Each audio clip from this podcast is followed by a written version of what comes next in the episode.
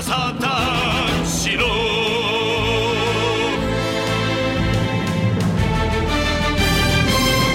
Hello, everybody, and welcome to episode 399 of the Saturn Studs podcast. I'm Kurt, joined once again this week by my esteemed co hosts, Peter and Jake. That's right, Kurt. We are ending this year off with the chopped cheese edition of the cast, the odd one out of the family, so unlike its brothers, sliced and shredded cheese.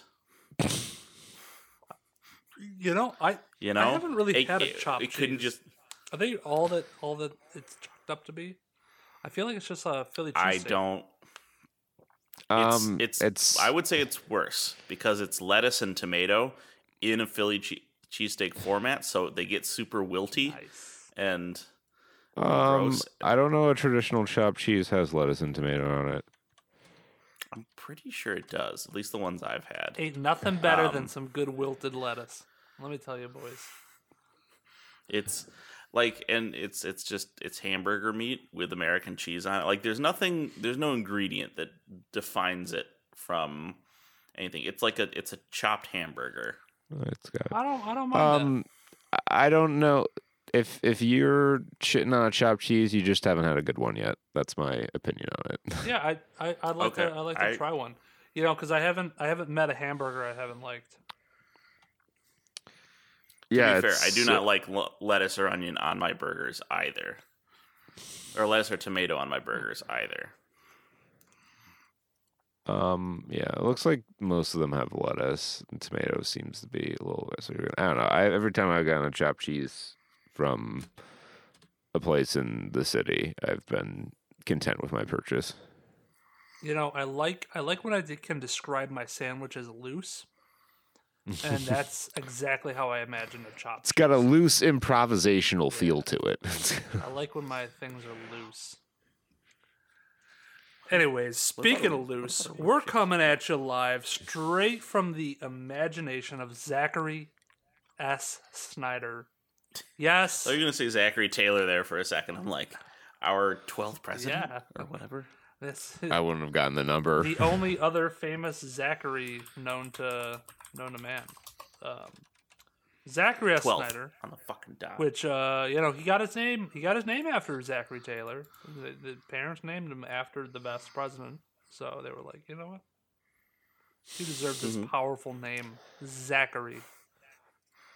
Um, and you know, of course, he's the heir to the Snyder Pretzel, Pretzel Company. fortune. Um, you know, his directing and photography and this writing thing, they're all just like backup, backup night jobs. yeah, his side parents are like, hustles. when are you gonna come back and run the pretzel business? Yeah, they're waiting. When are you gonna come back and inherit your your pretzel pieces fortune? Yeah, you know, I think he's just still getting over the trauma uh, of his daughter's great pretzel accident um, that took him away from the shooting of the of the Snyder Cut. Um, you know, it's a, a real. We, our hearts go out to him and the pretzel family, pretzel empire. Uh, but you know, they'll get over it. Look, Zach, just make a new one out of dough. Roller and salt. We all know that. I was gonna say, I I feel like he should have switched places with M Night Shyamalan because he's so much better at twists. Oh, Oh, I'm gonna die. that's Uh, pretty good. Um, Probably, yeah. yeah, but yeah, it's a it's a dark, dank place in here, and it's uh, fucking long. That's where we're hosting our award show this Yeah. year. It's the 2023 Studlies. We're doing it. We're here. We're one day from the end. We're looking over the precipice. We got it in right at the end there. I like awards and top 10 lists are no longer in vogue, but I don't care. We're still doing it. If we wanted to be hip with the kids, this would be your 2023 studs rewind. Your your your restudded, as it were, and we would we'd like list off random statistics that we data mined from this year's episodes. yeah. And I ain't got time for that. So we're just going to do awards like we do every year. Yeah. Hell yeah! So uh, as we got for you every week, uh, we got a little bit of A little bit of trays Go. to watch. A, a little bit being the operative phrase there. We got Truly Uh, a very small bit. Everyone, it seems, is taking off for New Year's. Zachary Snackery, Snack King. And speaking of the boy wonder, yes, we have. he have waited till the end of the year for this shit. we have the best movie I've watched this year, Rebel Moon Part we- Two. We had we had to wait for Rebel Moon Part One to come out before we could release the trailer for Rebel Moon Part Two. Was this like Dune, where Netflix said we won't greenlight it until the first one comes Well, out? I think he did his uh, his trademark thing and was like, "Hey guys, I got a hot new movie for you. It's six hours long," and they're like, "Cut it, No. cut it a lot." And he's like, "What if keep it the same length, just make it into multiple parts?" So this is part one. This is part two of probably six. Uh, is what I heard. God save us all. So okay, I- the rumor is that he has three movies in mind. I don't know if that means movie Okay. one has part one and two, part you know movie two has two and part one and two, and or if there's three parts to this movie. If there's I- 3 I'm gonna parts to Seven Samurai, get fucked, Zach. yeah. I'm not watching your fucking moon movie, which is very does- very heavy handed and like in your face about everything. Uh Just make a TV show. Are you Zach. suggesting to me that Zack Snyder lacks subtlety in his storytelling? Yeah. Because I know that you would never I'm not gonna say insinuate that such a. because this was the best movie I've ever seen. No, I'm kidding. Um, but I will have a five minute review of it in a couple seconds. Um, Yeah. but we got After we talk about the sequel. we got Scargiver, and you know what? There's a lot of stuff in this. Uh, that probably looks Yeah, like there's the first literal there's literal straw men being attacked. Um, Yep. So the first uh, non sequitur you probably see in this is a robot wearing antlers. And Sure. I will say one thing about this robot that is not spoilers. This robot is the best part of Rebel Moon Part One, and he has like two minutes of screen time. Anthony Hopkins, you earned your paycheck for this performance. Um, yeah, I mean, that's kind of the Anthony Hopkins mo. Be barely be in the movie, steal the show, As a robot, win an award. So yeah, Anthony Hopkins, the robot himself, um, Mr. Robot as we like to call him, uh, comes in and returns, reprises his role as Robot.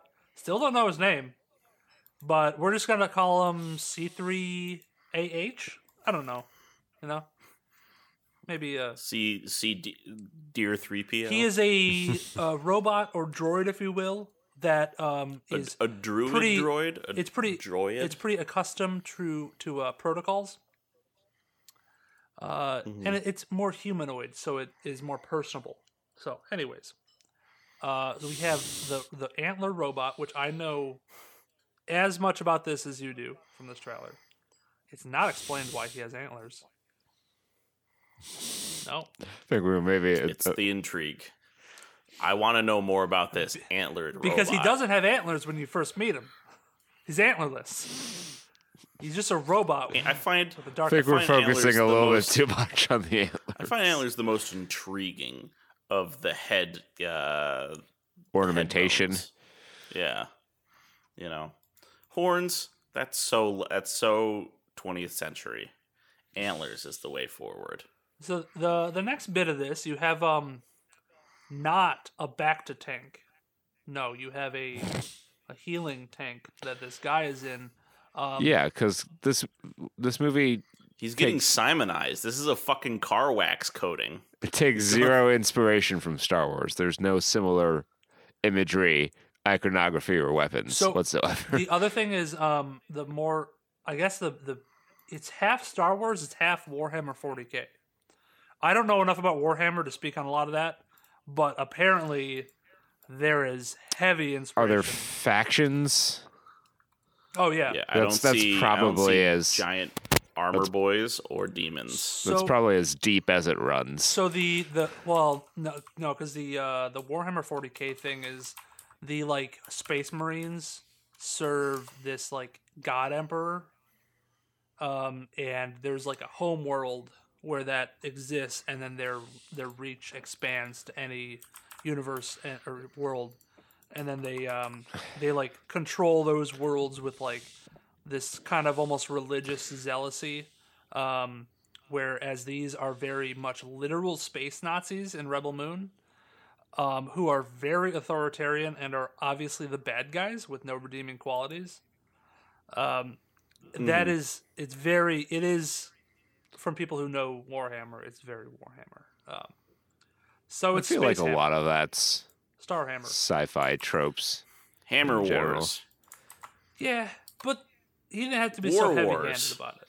However, No, uh, I will say if Warhammer 40k comes out with a movie, they should probably take some beats, some notes from this on like uh, costume design and uh, weapon design, because they, they did some things right with that.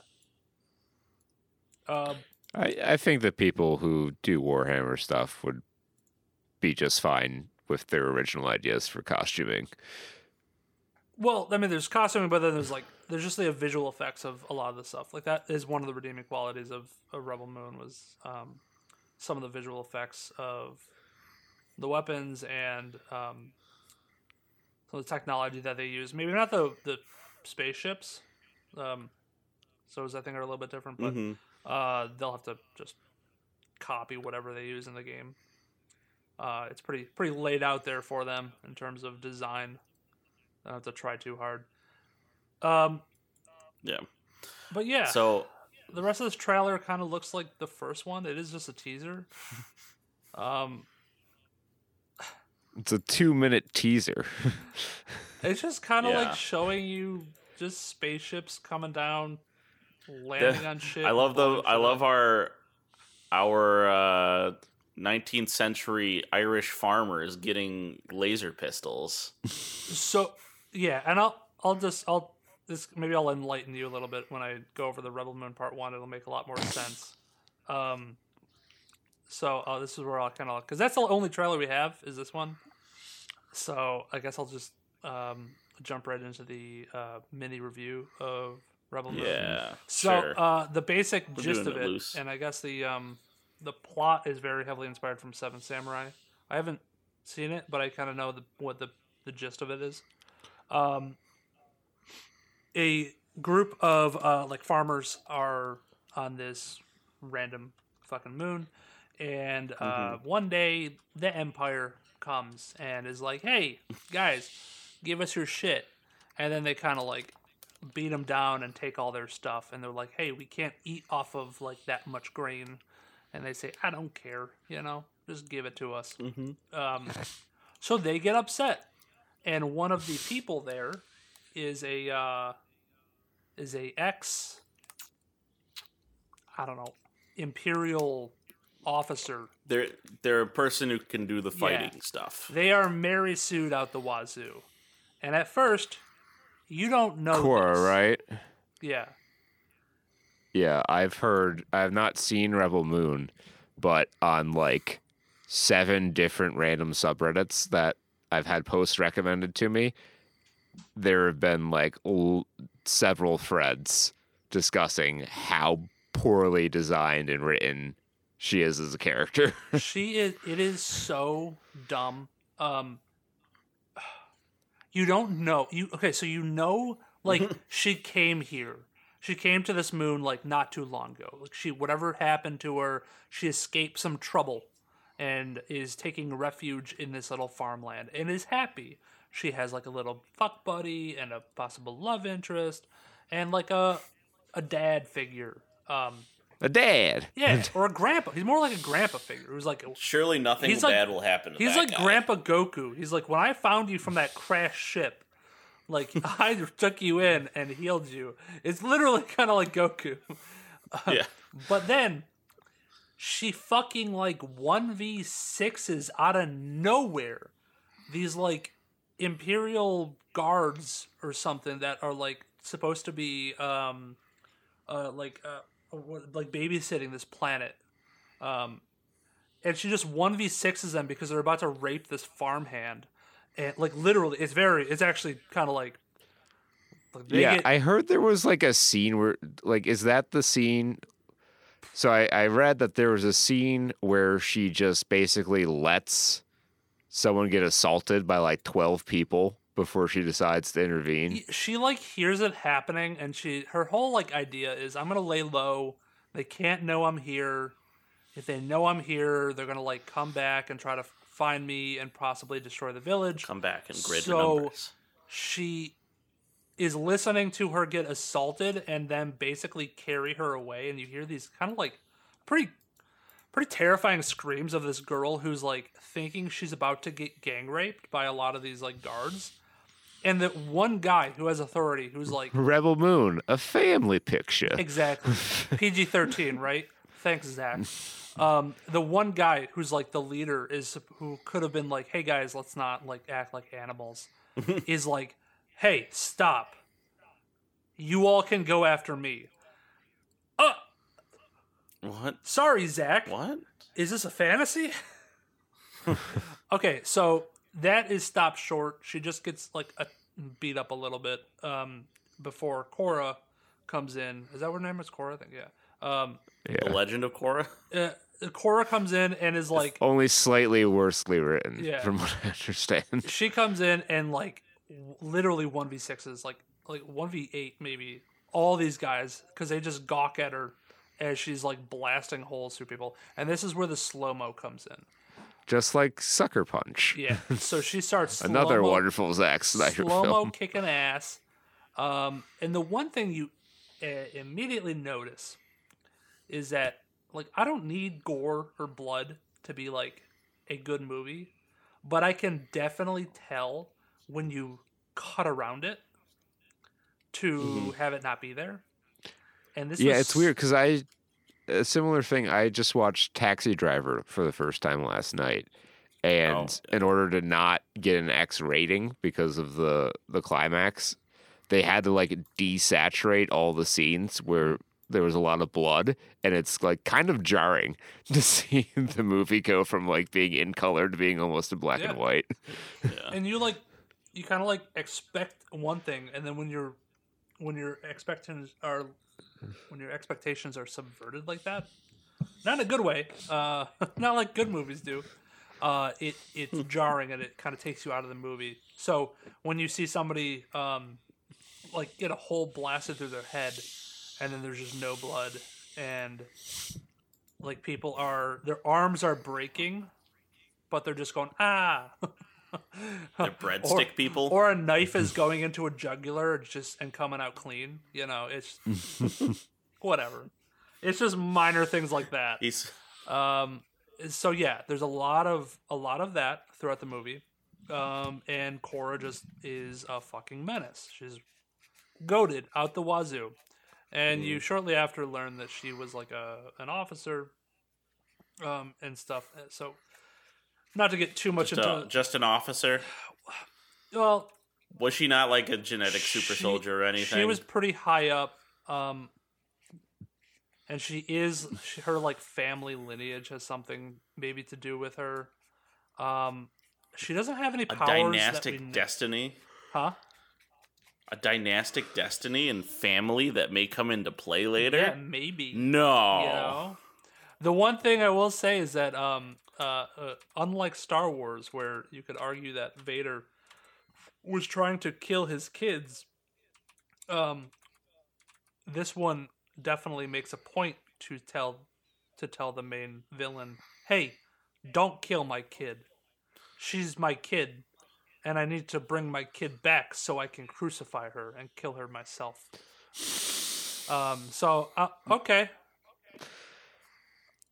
sure. Just Needlessly angry mean- space society. I mean, you were certainly trying to kill her a lot before that, but uh, um, so okay, Mhm. uh, I'll get to the meat and potatoes of the movie. The majority of the movie is um, them fleeing this planet and jumping around to different areas um, that are cool set pieces, cool set pieces, right. um, to pick up the rest of the crew. And it is as heavy as the Rick and Morty episode where they're trying to do a heist. If you know that episode, just Oh, watch the God. bit where Rick goes and like picks up all the different Recruits a team. Yeah, where he recruits the team. Oh, it's bad. It's they literally go to a planet.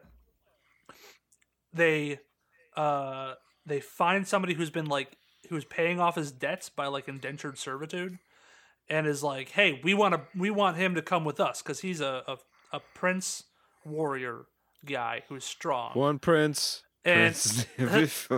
the guy who was like owning the ranch is like, well, you know, I got 13 clam 13,000 clams on him, so he's still got to pay off my debts, but hey, I'm a gambling man. If you can do a task for me in 30 seconds, if you I'll let can win you this pod free." race, I'll set him free. Yeah. yeah. So uh, that happens.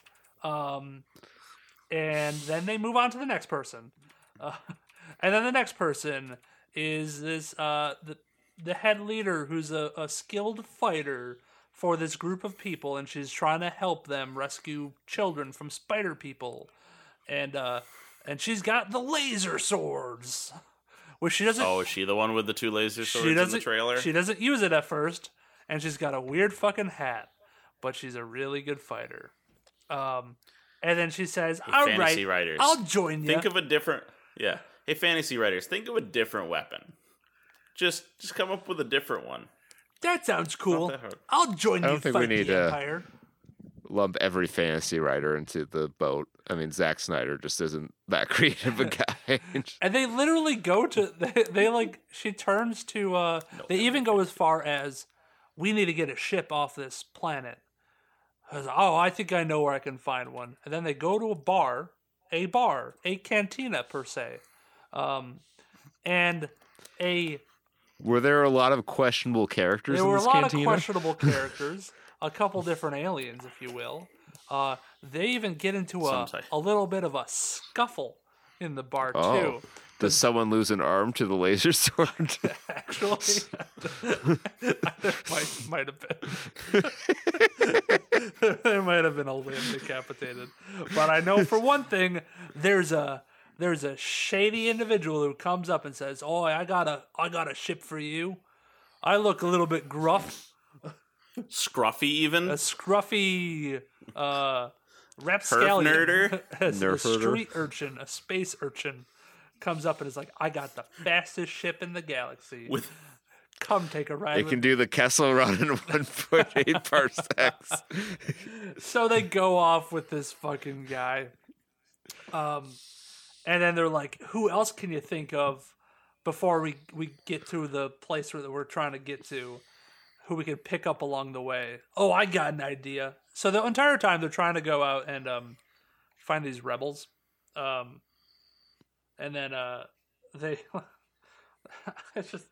I, I'm fucking saying the entire movie, but it's it's almost almost comical to not like just give away all the plot points 'cause it's so like yeah it's just on the table. It just say here's our mm-hmm. movie. Take it or leave it. You want to go find the great general titus? Here go to this planet and find him. He doesn't want to be found though. Oh you found him.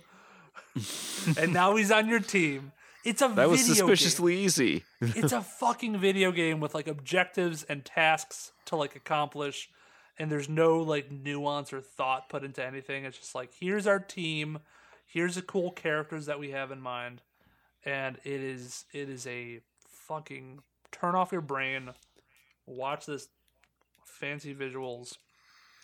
I find it it's really Netflix movie. it's really funny to me um that I, I just I don't understand the cult following around Zack Snyder because pretty much every movie he's made that's any good he didn't write. Yeah. Uh, did he write this one I gotta see I'm fairly certain he did. I was gonna say because I don't. I he thought he did the did write this, and I, he I do not think it's. Yeah, Zack Snyder's writing it. He I mean, he- he- though. He might have had a right. Well, 300 was based on a graphic novel, as was Watchmen. No, he did it personally. He went. he was there in the So he might have retelling he might have gotten writing credit for the screenplay, but he didn't like come up with the original idea. Yeah. like, Just He look also had two co-writers. of This shit. Like these guys are all space Nazis, and there's like religious priests with like double crosses on them. Like, like yeah, that's a cross, dude. Just Yeah. ah, man, I don't know. Just some of it is so, uh, like I It feel doesn't like sound like there's like a hook to any of this. Like where there's like there's not one like special thing about the premise, which I thought like from the trailers it it kind of intimated that from the first trailer. Like, oh, there's at least going to be like something new about this type of thing because otherwise it's just going to be a generic space fantasy, and we've seen a lot of those. I it, it Um, honestly feels like it could be like a satire. Like you could play this movie or like a, a, a condensed version of this movie at like two times speed, and I would laugh at it because it would be so satirical and like almost like you're making fun of the genre. Because Uh, it's today I learned that uh, Christopher Nolan wrote Man of Steel, or was one of the writers on Man of Steel. well, that's the other thing. The other interesting thing: actors and other directors will stick up and lay down their nutsack for Zack Snyder. Probably because he's like he probably is like a good dude. I think, yeah, I think he's a nice guy. He's just not particularly No, but like the directing and stuff, Gifted. like they they say good he's r- like writing. Well, he might be easy to work with. So, like a lot of great directors, and I mean that by directors that put out like critically acclaimed movies, Right. are like real type A assholes because they're, They're so trying to get their exact demanding and perfectionist um, that they're not particularly fun to work with. Like uh, Stanley Kubrick is probably the biggest example because he abused uh, the girl on The Shining like so much that she like had a complete mental breakdown and her life spiraled out of control. Um, Alfred Hitchcock was also famous for like torturing his fucking actors. Did I hear that he like for the to get the the lady who is the like the lead actress in the birds to like be properly scared of birds, he like tied crows to her Yeah, and would have them peck her. shit like that. Yeah, dude. Zack Snyder. That's a I fucking get that's a fucking saw trap. I get the sense that he he just isn't like that. He's pretty easy to work with. So of course the actors whose you know mental well being is generally had to come subject up to through acting in Hollywood. Yeah, um are like yeah Zack Snyder's a great guy. I love him. He's super talented because they want him to keep getting money to make movies that they can star in for you know a pleasant work experience. yeah. And he's not like a, a complete hack as a director. He's just maybe one of the worst writers I've ever seen. Cause like every movie he's made that he's written absolutely sucks. But some of the movies he's made that other people have written have been okay. Yeah, yeah. I just keep. I'm just stuck watching, looking at this last scene of of the Scar Giver, which I want to say the Scare Giver. Your your guardian and Scare Giver um, is so. Who is the Scare Giver? I guess that's a mystery. But we have this Imperium looking man walking off of a ship with um, what looks to be Whoopi Goldberg behind him, wearing no some alien wearing the Whoopi Goldberg costume from Next Generation. it's at about one minute uh, twenty five or one twenty seven there. Um, I just see that I just see that head thing, and I'm like, oh, oh, that's Oh. Whoopi Goldberg's That- character. that's the Yeah. yeah. Those are like the like the religious priests that always follow this Nazi guy, and they they literally have a cross with two horizontal lines on it instead of the That's normal like the- one. it's like that's just the Coptic. That's the Eastern Orthodox cross. then, then these are Eastern What? Orthodox Greeks. I don't know. Like, These are cash. Cop- Space Coptics, In Zack Snyder's universe, that Space Easter goes for three celestial cycles. in in Zack Snyder's world, um, the Great Schism never happened. Yeah. the grand reunification. Byzantium returns to the stars. You know, Which fuck, fuck, that would be that would actually be like maybe an interesting premise for a movie. Like Byzantines in space. Byzantines in space. But no, it's just it's just Commander English from from the space uh, from the Space Air Force, and and the Space farm Force. people, and they get their they get their smoke. Like the end of RRR was more interesting than this shit. Which we- I guess that's a bad comparison. Cause I was about to say RRR the end of pretty RRR sweet. was pretty sweet. like, Yeah. it's more like interesting I just than a think lot of of like shit. arming arming the people scenes, and I'm like, shit, that was pretty cool. Yeah, so I, you know, I'm hoping. Here's my hopes for this movie and for this franchise that apparently is happening. Um, you know, maybe maybe part one was a little heavy-handed because there's a lot of exposition. I'm hoping they got that out of their system, and there's a story that he's that is there that was just too big for the first part. Because the first part is very simple but you could see some plot threads of like intrigue. Like i didn't even mention the magical power girl. Um, there's a lot of interesting stuff with like the the empire and like the home world and stuff like that. And she's got a lot of backstory i think that has yet to be revealed. Hmm maybe now that I'm watching this, Careful what you wish for. You might not Yeah. like what's revealed. I'm saying uh, maybe this will be better with a um a part two or three. Um we'll see. yeah, Um I I am even interested to see how different the rated R version would make it, but I don't know if I'm gonna watch it. I might just see what has changed and if it's even worth a re rewatch first. Uh, because I don't I've been burned by director cuts before. BVS, Yeah. but Well, let's Yeah. Yeah. Let's that's move enough off on this. We've Moon. we've So- spilt far more breath on this than we ever should have. That's my five minute review. Yeah, your This is your- 25 minute review. only- Your 25. My We spent like review. 20 fucking minutes talking about this stupid fucking movie. That's fun. That's what we're playing into Zack Snyder's hands. His his dough, his sourdough hands. All right, let's move on to the follow up now, mercifully. Uh, in first for second to last weekend of the year, uh, Christmas Eve weekend, Aquaman and the Lost Kingdom in first, but only Yeah. $27.7 million. That's not a lot of money. it's made 138 million worldwide, though, and it's also in our spotlight. So we'll talk about that. Oh, in the Last Kingdom currently sitting at six out of ten on IMDb, a, a pretty harsh thirty-five percent on Rotten Tomatoes, and a Metascore of drumroll please forty-three. um, so not not great. Um, the six on IMDb is eight points or eight tenths of a point lower than uh, the first Aquaman, which uh, I said was maybe one of the dumbest movies I've ever seen at the time of release. I don't know if that's still true because a lot of shit's come out since then. Yeah. But uh, we, we, as always, we need to go to the real people to get the real scoop.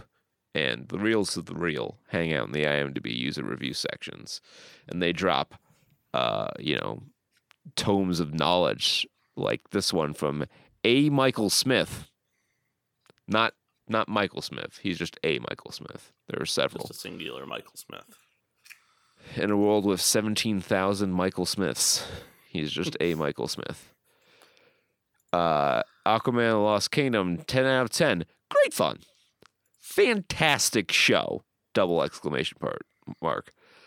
Beautiful visuals, tons of action, and lots of fun. Six exclamation marks. He meant it. Impossible not to enjoy, and not even five slow minutes. Instead, 30 slow minutes. No, that's that was my editorial. Everyone clapped at the end of the theater I saw it. That's why I picked this review because it had the and then everyone clapped in it, unironically. Uh, Momoa's a blast and tons of fun, and Black Manta was a great villain. I'm not optimistic because those idiots in L.A. I'm not optimistic because of those idiots in L.A. But I hope there's another one! Exclamation mark. You have to like James Wan! Exclamation mark. He's so so much with the core so cool. material and made it appealing to a wide range of people. The underwater photography is even better than the first one, and so well done. Not to mention all the shots of Atlantis and the pirate city. You'll want to see it more than once. 13 out of 36 found that helpful. You had Thank you, James. All right. Siraj Simon says one out of ten. The DCEU ends with a damp squid. okay, go on. Warner that- Brothers lied to us. They told us a certain actress was barely in this film. They even said, "Look, she isn't in any of the trailers." But her and her terrible acting are still here, though. Mix that with a complete lack of chemistry between her and the lead, and you have a recipe for box office disaster. I really shouldn't be surprised Warner Brothers did this. They've shown they don't like their fans and can't make a decent film. When they do, they decide not to release it and use it as a tax write off. Hmm. they really overdid it with the jokes and even put one of the pointless post credit scene too. The atrocious DCEU is over. Let a new atrocious DCEU begin. 16 out of 29 found that helpful. That's good. Um, we got a we got one from. Uh, I don't want. I just give a shout out to this feast mode review. Love feast mode. He's he's one of my boys. Um, he gives it a half and half with a shout out to how he says he enjoyed the musical score, but it didn't quite reach the level of Black Adams.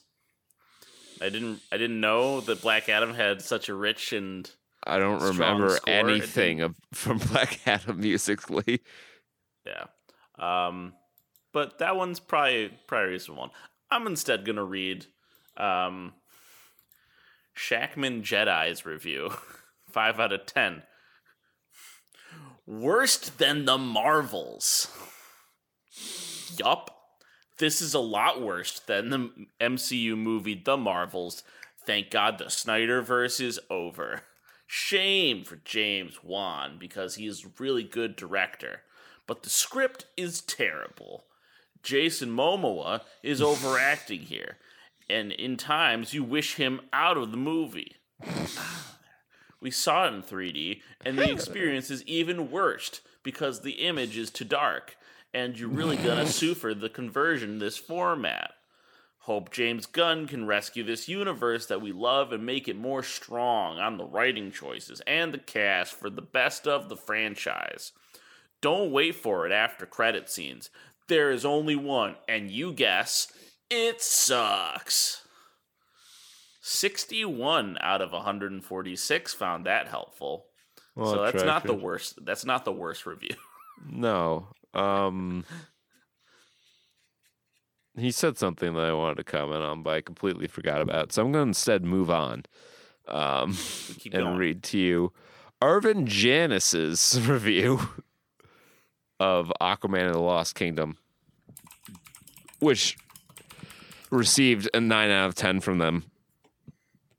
Save the best for last. Ellipses. Another worthy sequel. Save the best for last as the last movie to watch this 2023, as opposed to the next 2023 or the one that came before. With the films that DC gave us this year, all I can say is that all of them are on average 5 out of 10, or maybe even lower, and it felt like they really can't pull off good movies again until this sequel of Aquaman proves that there are still good superhero films out there. That was all one sentence. The story follows the life of Arthur Curry after being helmed as the new king of Asgard, I mean Atlantis. His life as a father is also part of the plot of his family on his side and is a direct sequel to the first Aquaman film. The plot thickens when Black Manta and Jimmy Woo, I mean Dr. Shin, found the lost city of Necrus.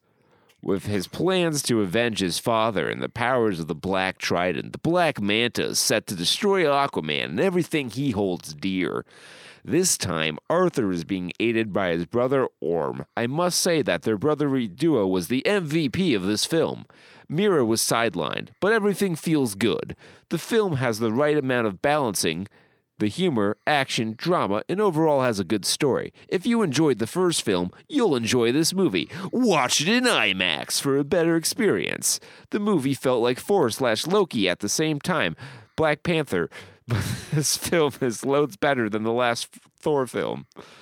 So if you think superhero films are all bad these days, this film just this film might just restore your faith. Sadly, this is probably the last time we see Jason Momoa as Aquaman. Aquaman The Lost Kingdom is a 9 out of 10 for me.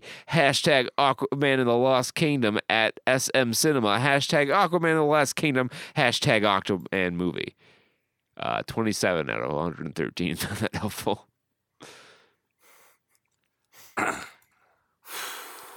All right. Um, some of the best parts of these reviews are their um, puns. Sorry for this. Okay. Magadala Mag- Magadala Magadalawar Mar- Mario. Mag- yeah, that guy.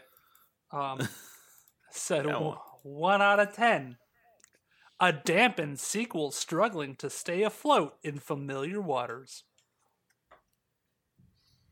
Uh, drink every time there's a water pun. Got my water right here to drink. I'm gonna. Good shit. Uh, the highly anticipated sequel to the aquatic superhero saga, saga, Aquaman and the Lost Kingdom, emerges from the depths with ambitious ambitions of taking audiences on a deeper and weirder journey. Yet, beneath the surface, the film reveals itself to be tethered to familiar narrative anchors, wheeling out old tropes that border on the contemptible. One of the most glaring missteps of The Lost Kingdom is its treatment of antagonists. This film seems waterlogged with adversaries who lack the depth and complexity needed to elevate the overarching narrative, in contrast to its predecessors' visually stunning underwater landscapes. This sequel disappointingly fails to make waves with its visuals, leaving audiences with a sense of underwhelm. The original Aquaman film managed to strike a delicate balance, marrying seriousness with elements of fantasy seamlessly. However, The Lost Kingdom takes a daring detour into cartoonish territory, marking a departure from the established tone. This shift in approach may prove divisive, alienating those who were drawn to the first film's ability to blend epic fantasy elements with grounded narrative. As the sequel relentlessly pursues spectacle, it becomes apparent that the quest for visual grandiosity takes precedence over a compelling and innovative storyline. The financial imperative to outdo its predecessor in terms of visual extravagance appears to compromise the significance of delivering a fresh and emerging or engaging narrative. In this pursuit of grandeur, Aquaman the Lost Kingdom loses sight of the elements that made the film a success. A captivating story set against the backdrop of visually stunning underwater world. Struggling to stay afloat in a sea of expectations, this sequel seems to grapple with the challenge of recapturing the magic that distinguished Aquaman in the superhero genre as it navigates through familiar waters. The Lost Kingdom finds itself at odds with its own ambitions, leaving audiences with sinking feeling that the sequel falls short of the cinematic depths explored by its predecessor. 22 out of 41 found that helpful. Damn, I had 13 oh. there, but I think uh, one of them was just the word underwater. So let, let's say 12. Let's say- It's pretty pretty solid. Thank you. Finally, finally, what have we all been waiting for? Uh, H Chucky 83's five out of ten review um, didn't feel like a James Wan movie, ruined by DC. I have to say that I had high hopes for this movie, since it's the same director, James Wan, who did a great job in the first Aquaman movie. But in my opinion, I think few technical things made this movie terrible. The movie felt the movie felt it was handed from a director to another. It was so obvious the movie ran into so many reshoots and rewriting. The scenes where they tried so much to shadow Amber, because we all know why, were terribly edited. There are a couple of scenes with slow motion that look like a scene from the 80s. That's not James Wan's style. Those are also terribly edited. Overall, the movie felt so rushed and so inconsistent. One last thing is that I think this movie was first 2 hours 30 minutes, but DC wanted it to be 2 hours. So again, DC single handedly ruined all their movies. Overall, if those technicalities were addressed, we would have seen an above average movie regardless of the weak writing. In the positive side, a few fighting slash chasing scenes looked awesome. Definitely were James Wan style. P.S. I have a feeling that we will hear an explanation from James Wan in the near future. That's not a movie he would approve of. 8 out of 12. Thus, All right. the DCEU, I guess, is over. Yeah, but DC I mean, movies are not. we've said that a couple times now, but I think this time it's actually for real, for real. Um, yeah, we'll see what James Gunn can do with the the show here. I I worry that the damage I think might be irreparable at this point to the brand because they've just had so many misses in a row that Mhm. It's going to take them a while to kind of rebuild uh, the faith the audience has in them. And that's if they make a bunch of good movies, which is not a certain guarantee. And these are all losing money. And Warner Bro- Warner Brothers Discovery doesn't necessarily have a ton of money. Uh, we'll see if that Mhm. Paramount merger goes through or not. Um, that might change things, but that would also be bad because that'd be the second consolidation of major studios uh, Yeah. after Disney bought Fox, which is not great. No. That Yeah. should worry you if we go from five major studios down to three in the span of like 10 years. Well, when every movie is has to be a gigantic production, it's make every movie becomes make or break. Yep. And you're they don't take risks. That's why the MCU is like also cookie cutter. Is because they can't afford to take a creative risk on it. Mm-hmm. Um, just too to much invest money. in the cinematic equivalent of an index fund.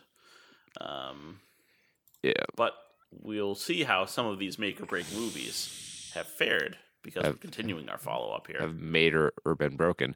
Wonka in second, down 53.7% week on week. Pretty hefty drop there, but It's not good. it did very well overseas. Uh, so uh, Okay. between its good opening weekend domestically and uh, its overseas, it's managed to rake in 288 million worldwide, which is a respectable number. Uh, let's see what the budget on that is. Wonka budget. 125 million dollars. So if we use the standard two and a half x production budget to estimate all in costs, that leaves you with 312 million as the break even. It'll probably get there. Yeah. Okay. Well, it got yeah, it got a And then home video sales, yeah. Yeah. I'm sure it'll, I'm Uh, sure got like it'll a be a 66 moneymaker. Metascore. So. Yeah, it's I've everything I've heard from people who've actually seen it is like it's not bad. It just doesn't need to exist. Yeah. Um, Migration, long awaited animated movie, um, finally opening in third. Uh, twelve point four million dollars. Uh, Universal taking it on the chin a little bit there. Um, so far, it's managed to rake in fifty nine million dollars across the globe off is- of. Go ahead. This is what three years of, of trailers does to you. This is what it gets you. When did we start seeing trailers for this fucking movie? I feel like it was over a year ago. Because it like I feel like it dropped. We we saw the trailer and it was like a trailer, and then it dropped off the earth, and then it came back, and just started the whole cycle from the beginning. Yeah. Um, so Migration had a budget of seventy-two million dollars, so it needs to make about one eighty to break even. Don't think of getting there. No, sh- oh, one eight. Oh my god. yeah. Woo. Uh, yeah. That's not great. That Um, sucks, boys. Anyone but you opened in fourth, uh, with a even six million dollars. Uh, that's the uh, rom com, I guess. Yes. Um, Yeah, that's the like Sydney Sweeney, like very gratuitous. Let's gratuitous. pretend that we're in. Yeah, Yeah. it's it's exes that are at a wedding and they're gonna pretend to like each other to make someone jealous, um, and then they uh, probably fall in love again because it's a that's very how that. horny rom com. Yeah. Yeah. Uh, Solar, uh, which I'm going to guess is a Bollywood movie. A gang leader tries to keep a promise made to his dying friend and take on the other criminal gangs. I mean, in 802 Academy theaters, it brought in 5.4 million dollars. So, uh, good on it. Eight million Yeah. worldwide gross for Solar. The Iron Claw, a movie I need to get out and see this weekend. Um, opened in six with 4.8 million dollars in just 2,700 theaters. Um, 11 million dollars, all domestic for the Von Erich biopic. Okay. Um, yeah, it's not a movie that is going to make a ton of money because it's a niche studio putting out a niche uh, Mhm. interest product. It's a, it's a. So you're saying it's it's a good workman, good work rate. Uh, Yes. Type of movie. They'll bring in a reason. it's a it's a hell of a hand, but not someone you're going to strap a rocket to. Yeah. yeah. Uh, 15.9 million uh, production budget, so it, it's going to need about 40 million to break even. Um, if it goes into wider release, I could see that happening, and I can also see it having a pretty strong life uh, in digital on demand um, and streaming rights. hmm Uh, the Hunger Games, The Ballad of Songbirds and Snacks, drops five spots uh, from second all the way down to seventh. Uh, to be fair, five m- new movies opened this week. So, and its sixth So week, just- it's a not so subtle cycling of the entire box office. yeah. Um, so that drops down quite a bit. It made $315 million worldwide. Got to figure that uh, Lionsgate's pretty happy with that. The Boy in the Heron also drops five spots, so not really uh, hanging in there like some of the more recent Ghibli films uh, have. Um, Yeah. Although I don't know how much money did Ponyo make, but that was in 2009, so the inflation's going to be. I don't. Yeah. I don't have the desire to calc that out. Um, but it made two point seven eight nine million dollars, down fifty percent week on week in just eighteen hundred theaters. It's made one hundred twenty five million dollars worldwide. Gotta figure it's in the black at this point. Yeah. With with such a big production. Yeah. Miyazaki. Give it up, kid. Um Gojira. yeah. Um 2.6 million this week for a global take of 78 million. Yeah, it's all just gravy at this point. Oh yeah. Um, like What a good what a great play from from uh Toho. Yeah, like honestly, I'm uh I don't know why they decided to release this one into western theaters, but I'm glad they did. Yeah. Like even even the domestic gross was enough to cover everything. yeah, it, it had a budget of less than 15 million dollars. Like this was an insanely profitable movie for Toho. This and it should be a lesson to the giant studios of this is this is how you stay afloat. Like This you is- can make you don't if you don't you can you can take creative risks if you don't spend a ton of money on the movie and not every movie has to have a bunch of VFX shots in it like We made movies for decades before computers were, you know, small enough to fit inside of a room that wasn't specifically made for them.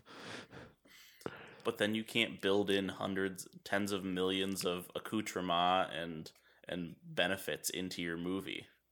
And Yeah, I know. It, it takes it takes uh it takes vision and talent to make a movie that succeeds on writing and characters. from ten thousand feet, and by that I mean I'm taking a helicopter ride today. And rounding out the top 10, uh, widening, widening its release, uh, Searchlight Pictures' Poor Things, up 65.3% this week, bringing its total to $2.18 million. Still about $8 million uh, domestically. Its widest release, only 800 theaters, though. Um, which I heard good things never. about this movie.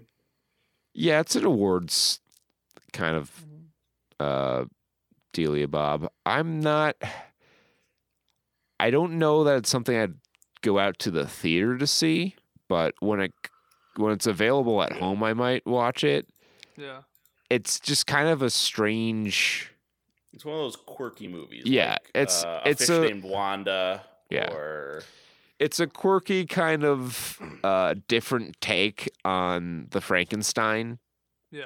uh story which has interesting potential um and it's got a pretty good cast i just i'm not sure how much i'm going to like it and i don't know that i want to go out to the theater and sit through a movie that i might not and also i don't even know if i can go out to the th- yep there's one there's two theaters showing this movie near me um three showtimes Yeah. each and it's gonna be I know it's gonna be in like the back theater, and it's actually gonna be one of those like It's gonna be cold.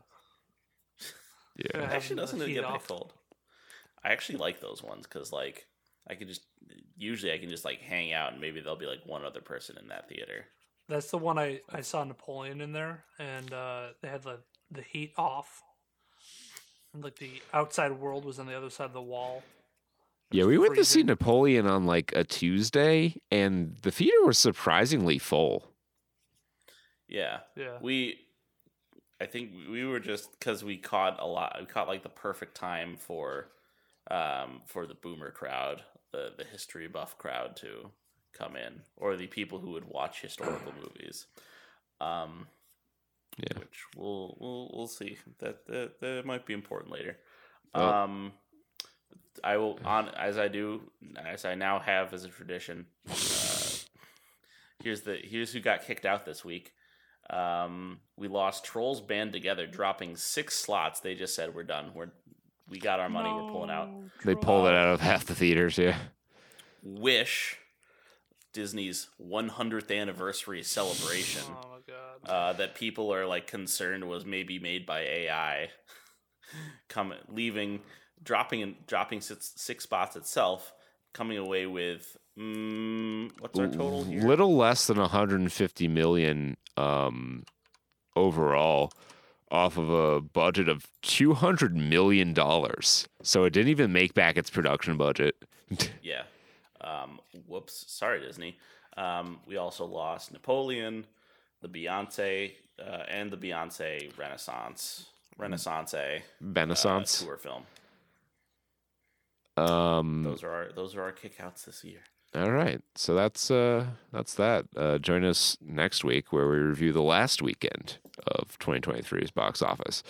Um now that the year's almost over, I think we can reflect and say that this has probably been one of the worst years for movies, at least in terms of box office that Yes, I can remember doing There- during the time we're doing the show. Obviously COVID times were were worse overall Mhm.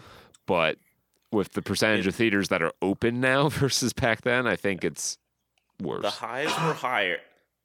Bless you, Jake. Jesus. Sorry, it's, Um, it's a weird it's a weird year though, because um The highs And- were very high. yeah, it had high highs and the rest and low lows. Like, so, like the quality of movies, there was a good quality of movie, Yeah. but like I think Barbie might have been the only movie to make a billion, or Barbie and Super Mario, I think, were the only two movies to make a billion dollars this year. Whereas prior to COVID, you had multiple movies making a billion dollars uh, each year, like usually three or four. hmm well, Um, you and on top of the Barbie, you had, I mean, Barbenheimer in general was um Right. was a was a you know broke records. I think. And then they I coming out at the the- same time, and and Oppenheimer made was only fifty million away from a billion. Uh, How much should did Eras make? close. Uh, like Uh, three hundred million, something like yeah, that. something like that. Okay. Not yeah, not like a not anywhere close to a billion. Two fifty. Quarter. Yeah, but like, just not as much. Seeing- Uh, Other than a big big shots to the arm, it was a seemingly anemic box office this year. Yeah, and you had a lot of high profile flops, uh, mostly from Disney, who had been dominating the box office for such a long time. Uh, hmm it seemed to them that they were going to be on top forever, but turns out uh, you cooked your golden goose a little bit in 2019, and nothing lasts forever. The burnout and layoffs are real. Yeah. They're they're coming home to roost. Yep. So that's that's that. Um, let's move now to uh, no gaming news this week. Actually, we're going straight into awards, baby. Boom. Uh, it's your Yeah. 2023 Saturn Studlies. Studlies. We've been doing this for a while now, um, and it's time to get into the rewards. If I remember, I will. Uh, I'll put timestamp markers in for the different categories, but there's a good chance that I will forget. So you may just have to scrub through normally.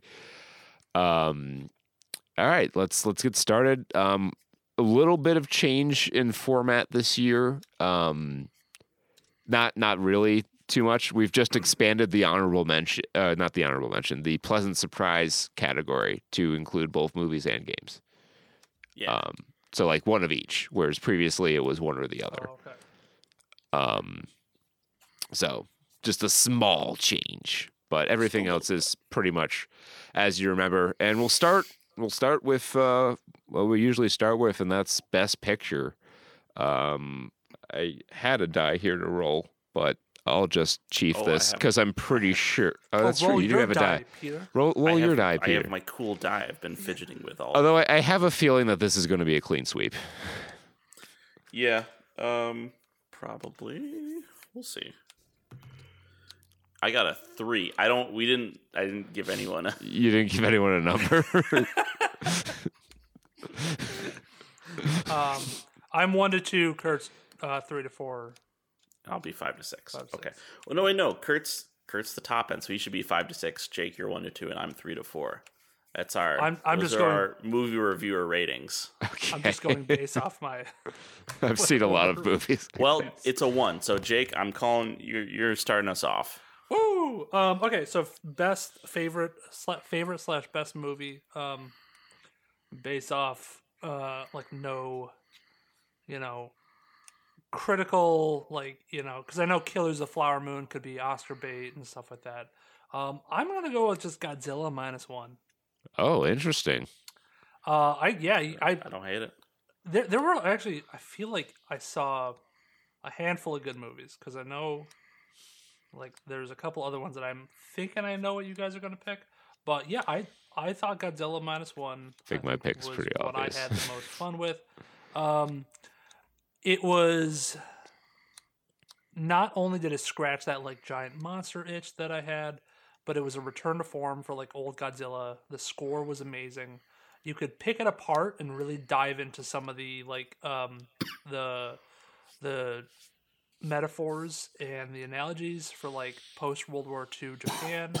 Um, I thought the acting was pretty decent for you know who they had. There was there was no like De Niro or DiCaprio stuff like that, but Well, had I don't know. Maybe one of these guys is like the Japanese De Niro or DiCaprio. I want to see a De Niro Godzilla movie. I, yeah, I'm curious. I, I don't know. Yeah, I mean, if, if I'm if I'm mistaken and one of these guys is like the the leading people in Japan, then I apologize. But um, it seemed like it had like a, a I would say a budget cast. It wasn't a bad cast, but it wasn't.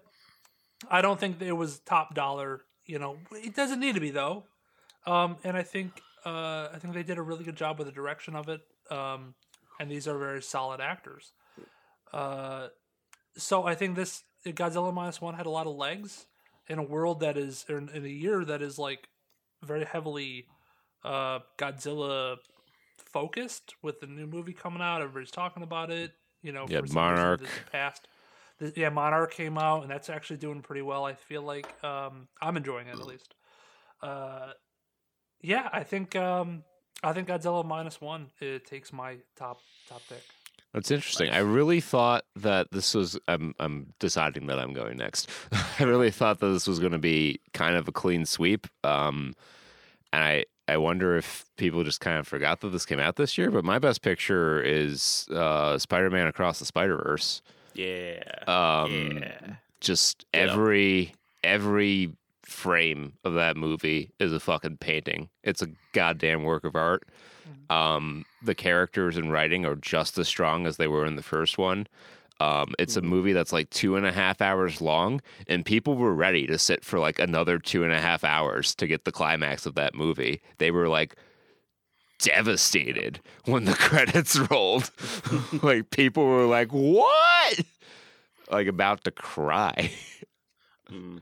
It it it really did feel like it continued the the rocket uh the craterous landing of of Spider Verse one um with a a just a st- with a huge stylistic blast and a plot that that really I think stuck with people. Like you know I think it's a mark that how of how movie uh, how movie this good is.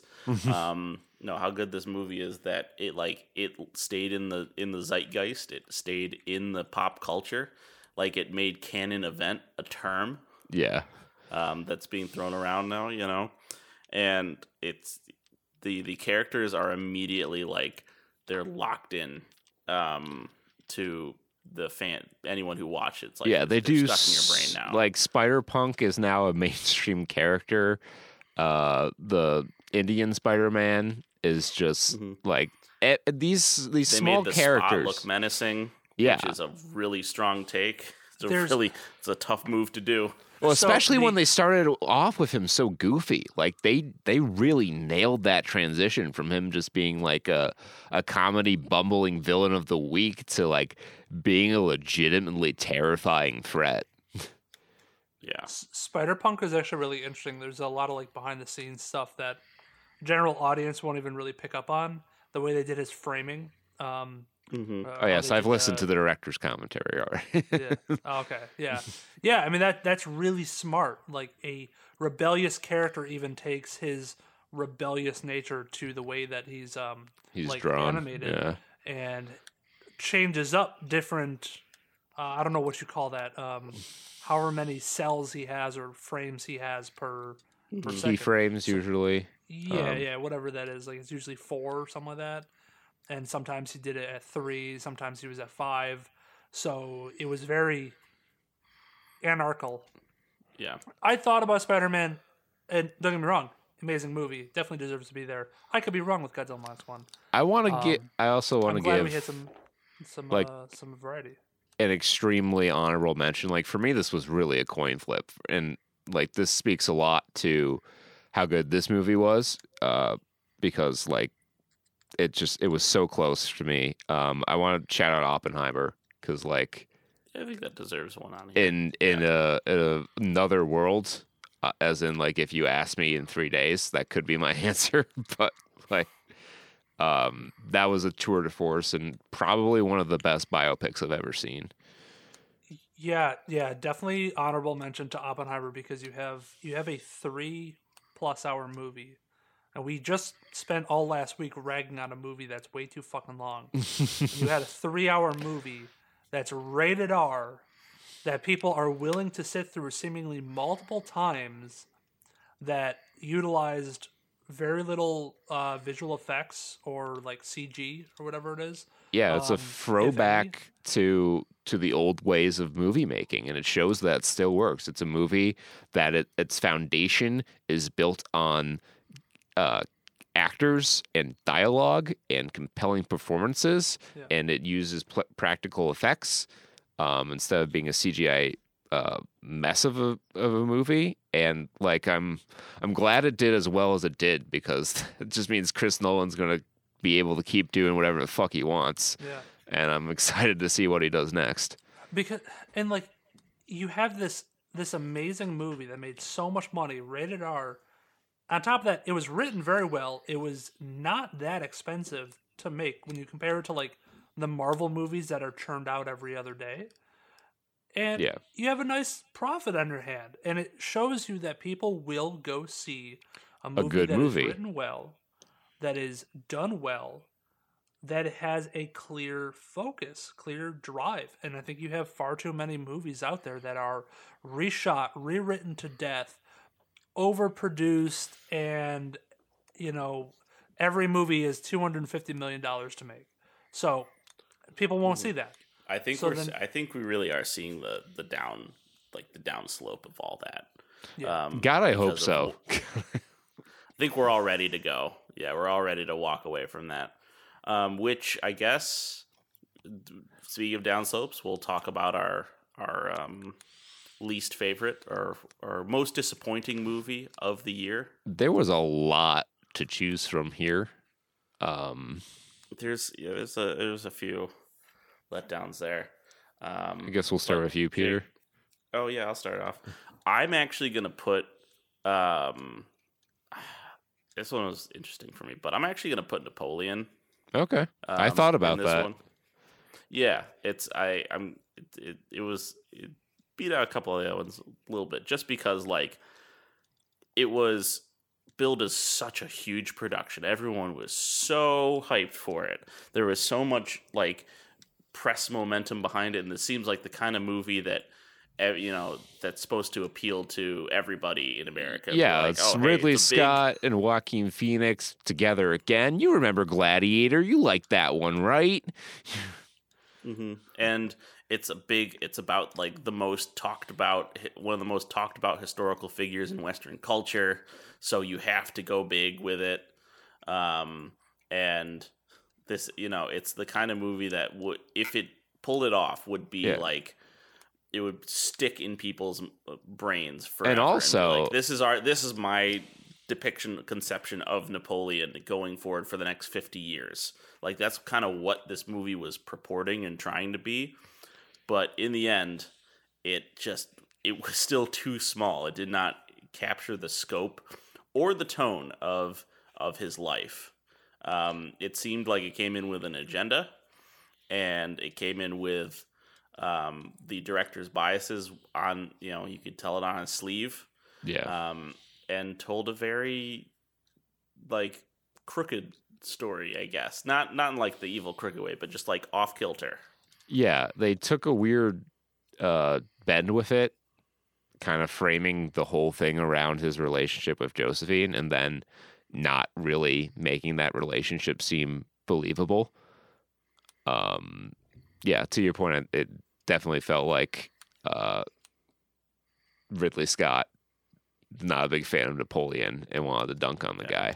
And it's a pretty novel thing too. Like, you know, there if there have been movies, I'm sure there have been French movies made about Napoleon, but this is like the Mhm. first like mainstream like big box office biopic for Napoleon. Right. Whereas by contrast, something like I feel like the last time we had a biopic on this scale was like Lincoln. And that one was very well received. Or Oppenheimer. Yeah, or Oppenheimer. Yes, earlier this year. That's that's very true. I you blanked it out of me. You canceled it out of my mind. But um, yeah, like Oppenheimer, where It really shows. one- You see, that's a that's actually a really apt comparison because that was also an interesting choice f- for how to frame the movie up. They framed it around Oppenheimer's trial of being a communist, which is, was mm-hmm. a, a very bold decision, but the movie was structured in such a way that that paid off and worked. yeah, and it seemed much more close to his life. It, I, I guess, I it's also he's also less of a prominent figure in America in ev- in the viewing audience's minds than someone like Napoleon or Lincoln, where when you're learning, like you feel like you're genuinely learning his story. You're like, okay, I don't, I know him as the guy who who helped build the bomb and he said the thingy, um, Yeah. but I don't know what his his life was like, and that's kind of what you want out of a biopic. Yeah, and I That's think that's really kind of got out of Napoleon. and the same could be said for Napoleon. Uh, I mean, you might have just made that point, and I didn't quite hear it that way. But like, you know, Napoleon, I'm, I'm familiar with his accomplishments, but I'm not as familiar with the man. And I think they had an opportunity to explore that and just didn't take it. Yeah. Yep. Exactly. So that's my my mo- that's my biggest disappointment this year. All right, Jake, Yeah, what I'm, about uh, you? So I'm I'm scrolling through just some of the. I have mine. I'm just I'm just seeing what I missed to see if You there's anything. Give a h- honorable mention to the entire superhero genre. Could- yeah, yeah, yeah. Hon- honestly, Big big L's. because the the ones that stand out the most to me were Quantumania, Flash, Aquaman. We didn't see Aquaman, but we just spent a few minutes ragging on it. Uh, Shazam: Fury of God. Did Black Adam? Come I out this year, forgot too? that that ca- no Black Adam was last year. Um, Black Adam was last year. okay. like at the So tail Shazam, end of Fury last of year. Gods? Yeah, I forgot that that movie came out this Yeah. year. I was like, damn, that came out this year. Yeah, not great, not great. Um, the only one that kind of wins out is Guardians of the Galaxy Three. Um, it's like passable. Uh, but my And the Uh, aforementioned Spider-Verse. my Yeah. most, I would say, and I want to clarify, disappointing. yeah, that's not, the thing. I don't think this is the worst, because I think those easily could contend for the worst. My most disappointing was probably uh, Rebel Moon. Um, we we just started talking about it. Talked at length. we talked at length about it, so you can definitely see why um, I'm disappointed in it, and I hope maybe there's redeeming qualities to it. But I gotta say, a lot of it fell short for me, uh, story wise. Uh, visual effects and like set pieces maybe could be repurposed and used up later, make it better. But yeah, I think it was a a swing and a hard miss for Netflix. Yeah, I'm I'm kind of on the same length wavelength as Jake here, where I'm not necessarily picking a movie that I thought was the worst movie I saw this year, because this wasn't the worst movie I saw this year, and it's No, we another saw some yeah tutti fruit garbage. some real garbage, and uh, it's also a sci-fi movie that had a premise that had a lot of potential, but just squandered it terribly. And so my most disappointing picture is The Creator. Um, when those trailers came out, I was super intrigued by it. I thought the the world that they showed in the trailer looked very interesting. I thought there was a lot of potential to mine with the you know AI Nexus as a like actual person, and hmm you could explore a lot of interesting moral quandaries about artificial intelligence as we're entering an age where those questions are going to have to be answered sooner rather than later. But what you got was just a very boilerplate uh, action sci-fi film that didn't really do a whole lot, didn't seem like it had a lot to say, and just fell really flat. It had a. It was. I feel like it could. It felt its budget. Like you could feel it being constrained by its budget. But um, similar to like Godzilla, you know, like I think about Godzilla minus one, right? And how you could have done a very similar kind of movie with the creator, and it would have been a mm-hmm. lot better if you just kind of like explored the the quandaries or like just explored the world a little bit more. And it didn't necessarily have to like be like grandiose in scope, right? Like you can have tighter shots of the village of the AI people, you know, just kind of like going through their day. If he had spent more time in the village, kind of learning about their way of life, and then that kind of like organically made him shift his opinion on AI, that would have made the movie make more sense. But instead, he just spends the whole movie hating AI right until the plot demands that he cares for this little girl. Mm-hmm. Yeah, he has the inverse of the Avatar problem, where you need to spend more time in the village yeah. rather than less. It really is like the, yeah, it is kind of the antithesis of Avatar in a lot of ways.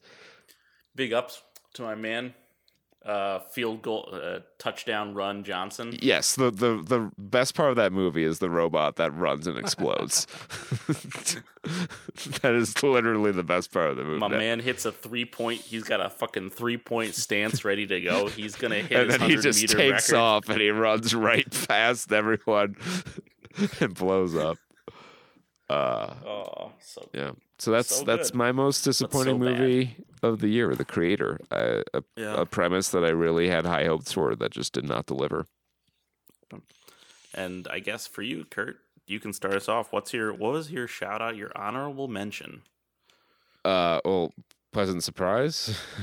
Pleasant surprise. Uh, my pleasant surprise for movies. Uh, I I had a lot uh, to consider here, and I thought about giving this to Godzilla minus one, but I figured one of you two would recognize that movie, so I decided to take a different bend and kind of bring back a movie that might have kind of slipped people's minds. But my pleasant surprise is Blackberry. Um, Oh yeah. I Um, thought, and a and a dishonorable mention to all the middling product biopic movies. yeah, um, there were a lot of product biopic movies uh, this year. That was the hot new thing, and a lot of them sucked, uh, and a lot of them were kind of mid. Like Flaming Hot was bad. Uh, Tetris was kind of like confusing. Uh, Air was Air was Air was well acted, good. but at the end of the day, like the climax was them waiting for a phone call. yeah. So how exciting is that really? Uh, but BlackBerry, and maybe it's just because I'm a tech enthusiast, uh, but BlackBerry really kind of hit all the, the right notes for me. Um, it Mhm. it did a good job of exploring, uh, like kind of telling the story of a company birthed out of an idea from a really smart guy Yeah. that you know kind of grew and grew until it got too too big uh, and they kind of lost the core value there and you know just showing the rise and fall and the the acting was really good the direction was really good um, it was just a solidly well made movie and it just stood it towered above all the other biopics and you know Well, i yeah. uh, Glenn that's- Howerton's also great too. I mean, He Yeah. has the best. He has. It's his best line ever that I've ever heard Glenn Howerton say, and I will remember it from forever. I show it to anyone who asks. I'm from waterloo I'm Where from the Waterloo, where the vampires hang out. which i guess is a reference to some other movie that i just didn't pick No, up on. No, it's a reference to a street interview that was Oh. given to like this. I, I he was not mentally well, but he was like given a street interview, and he's his the gist of it was like people treat me like a vampire, like they walk by and they show the cross at me because they don't, you know, I'm not accepted. And but it that was the gist of it. But he takes it on a fucking rant. I will send you the video. It's great because Okay. the end of it, the climax is him like her- triumphantly ripping his shirt off, and then immediately like, oh, oh shit, I'm so tired. uh, but yeah that was all of his strength. Yeah. blackberry like fits this category perfectly because it's a movie i had very little expectations for but turned it out really good yeah. Yeah. Um, I will go. My, I'm glad. Again, I would have put it was a tie. It was a toss up for me between Godzilla minus one and this one. But um, since you already covered it, I get to talk about this one a little more. Um, for me, the pleasant surprise was the holdovers. okay Um, it is. I think it's going in the holiday box for me as as a new uh, holiday roster movie. Um, it just nails like it's it's like literally it was it's not literally me, but I grew up as a child of that generation, so a lot of their aesthetic influences have been passed down. But 70s in rural Northeast America, um, and 70s aesthetic is was very strong and very there in my life. So this one hits very close to home. But even even without that, it's a really good blend of comedy and drama. Um, Paul Giamatti gives a fantastic performance. This is a pretty, I would say, a pretty breakout role. Although these other actors have probably done a lot of stuff before for Dominic Sessa and Da'Vine Joy Randolph. Um, just excellent performances all around. Really good use of score, good use of um, cinematography, and it's a very. It comes off as a very cozy movie that will. It's it does the thing. It does the the thing where it makes you laugh, makes you cry a little bit, makes you think. um, and at the end of it, it's it ends it with a good ending, and um, it it you know brightens my spirits for the holidays. I'm like, yeah, you know what? Yeah, we can. I can do this. I'm here. So, and at two hours, a little over two hours, it's not a slim movie, but um, it's a it, it'll occupy your time. I actually showed this to my family. I watched it with my family again when we were home on holidays, and they were doing their puzzles. They started off, but like by about an hour in, it, it enraptured them. They were like fucking glued to the screen for the last hour of it. That's always the best when you're like kind of half watching a movie, you're like looking at your phone or something else, but it gets so good that you just like put the phone down and start like giving your soul intention to the movie. Yeah. Um, so as as long as there's supposed to be snow on the ground, I would say this is a great movie to watch. Yeah. Um, if you haven't given it a check it out. shot, check it out. It's on Apple Yeah. TV as of today or yesterday. It's Oh, free cool. on Peacock. Oh, nice. Oh, nice. Yeah. Sweet.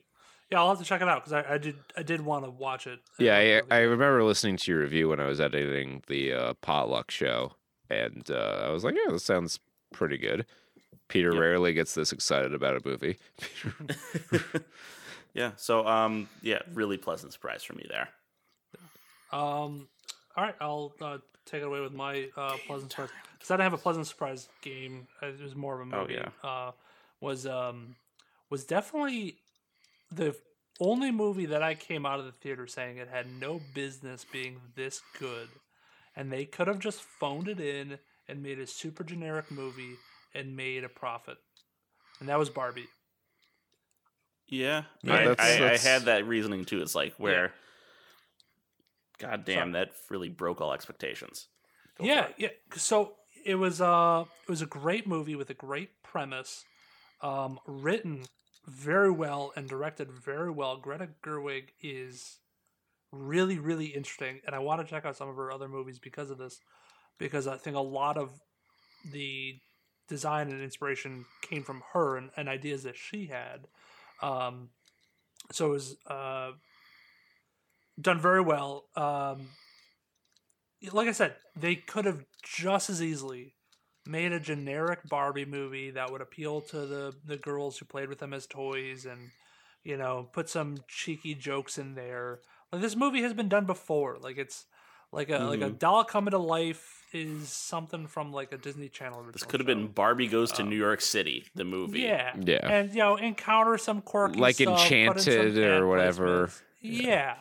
Like this has been done before. They could have done a super generic script and it probably would have done well. It's a really popular IP and it would have hit a lot of different age groups.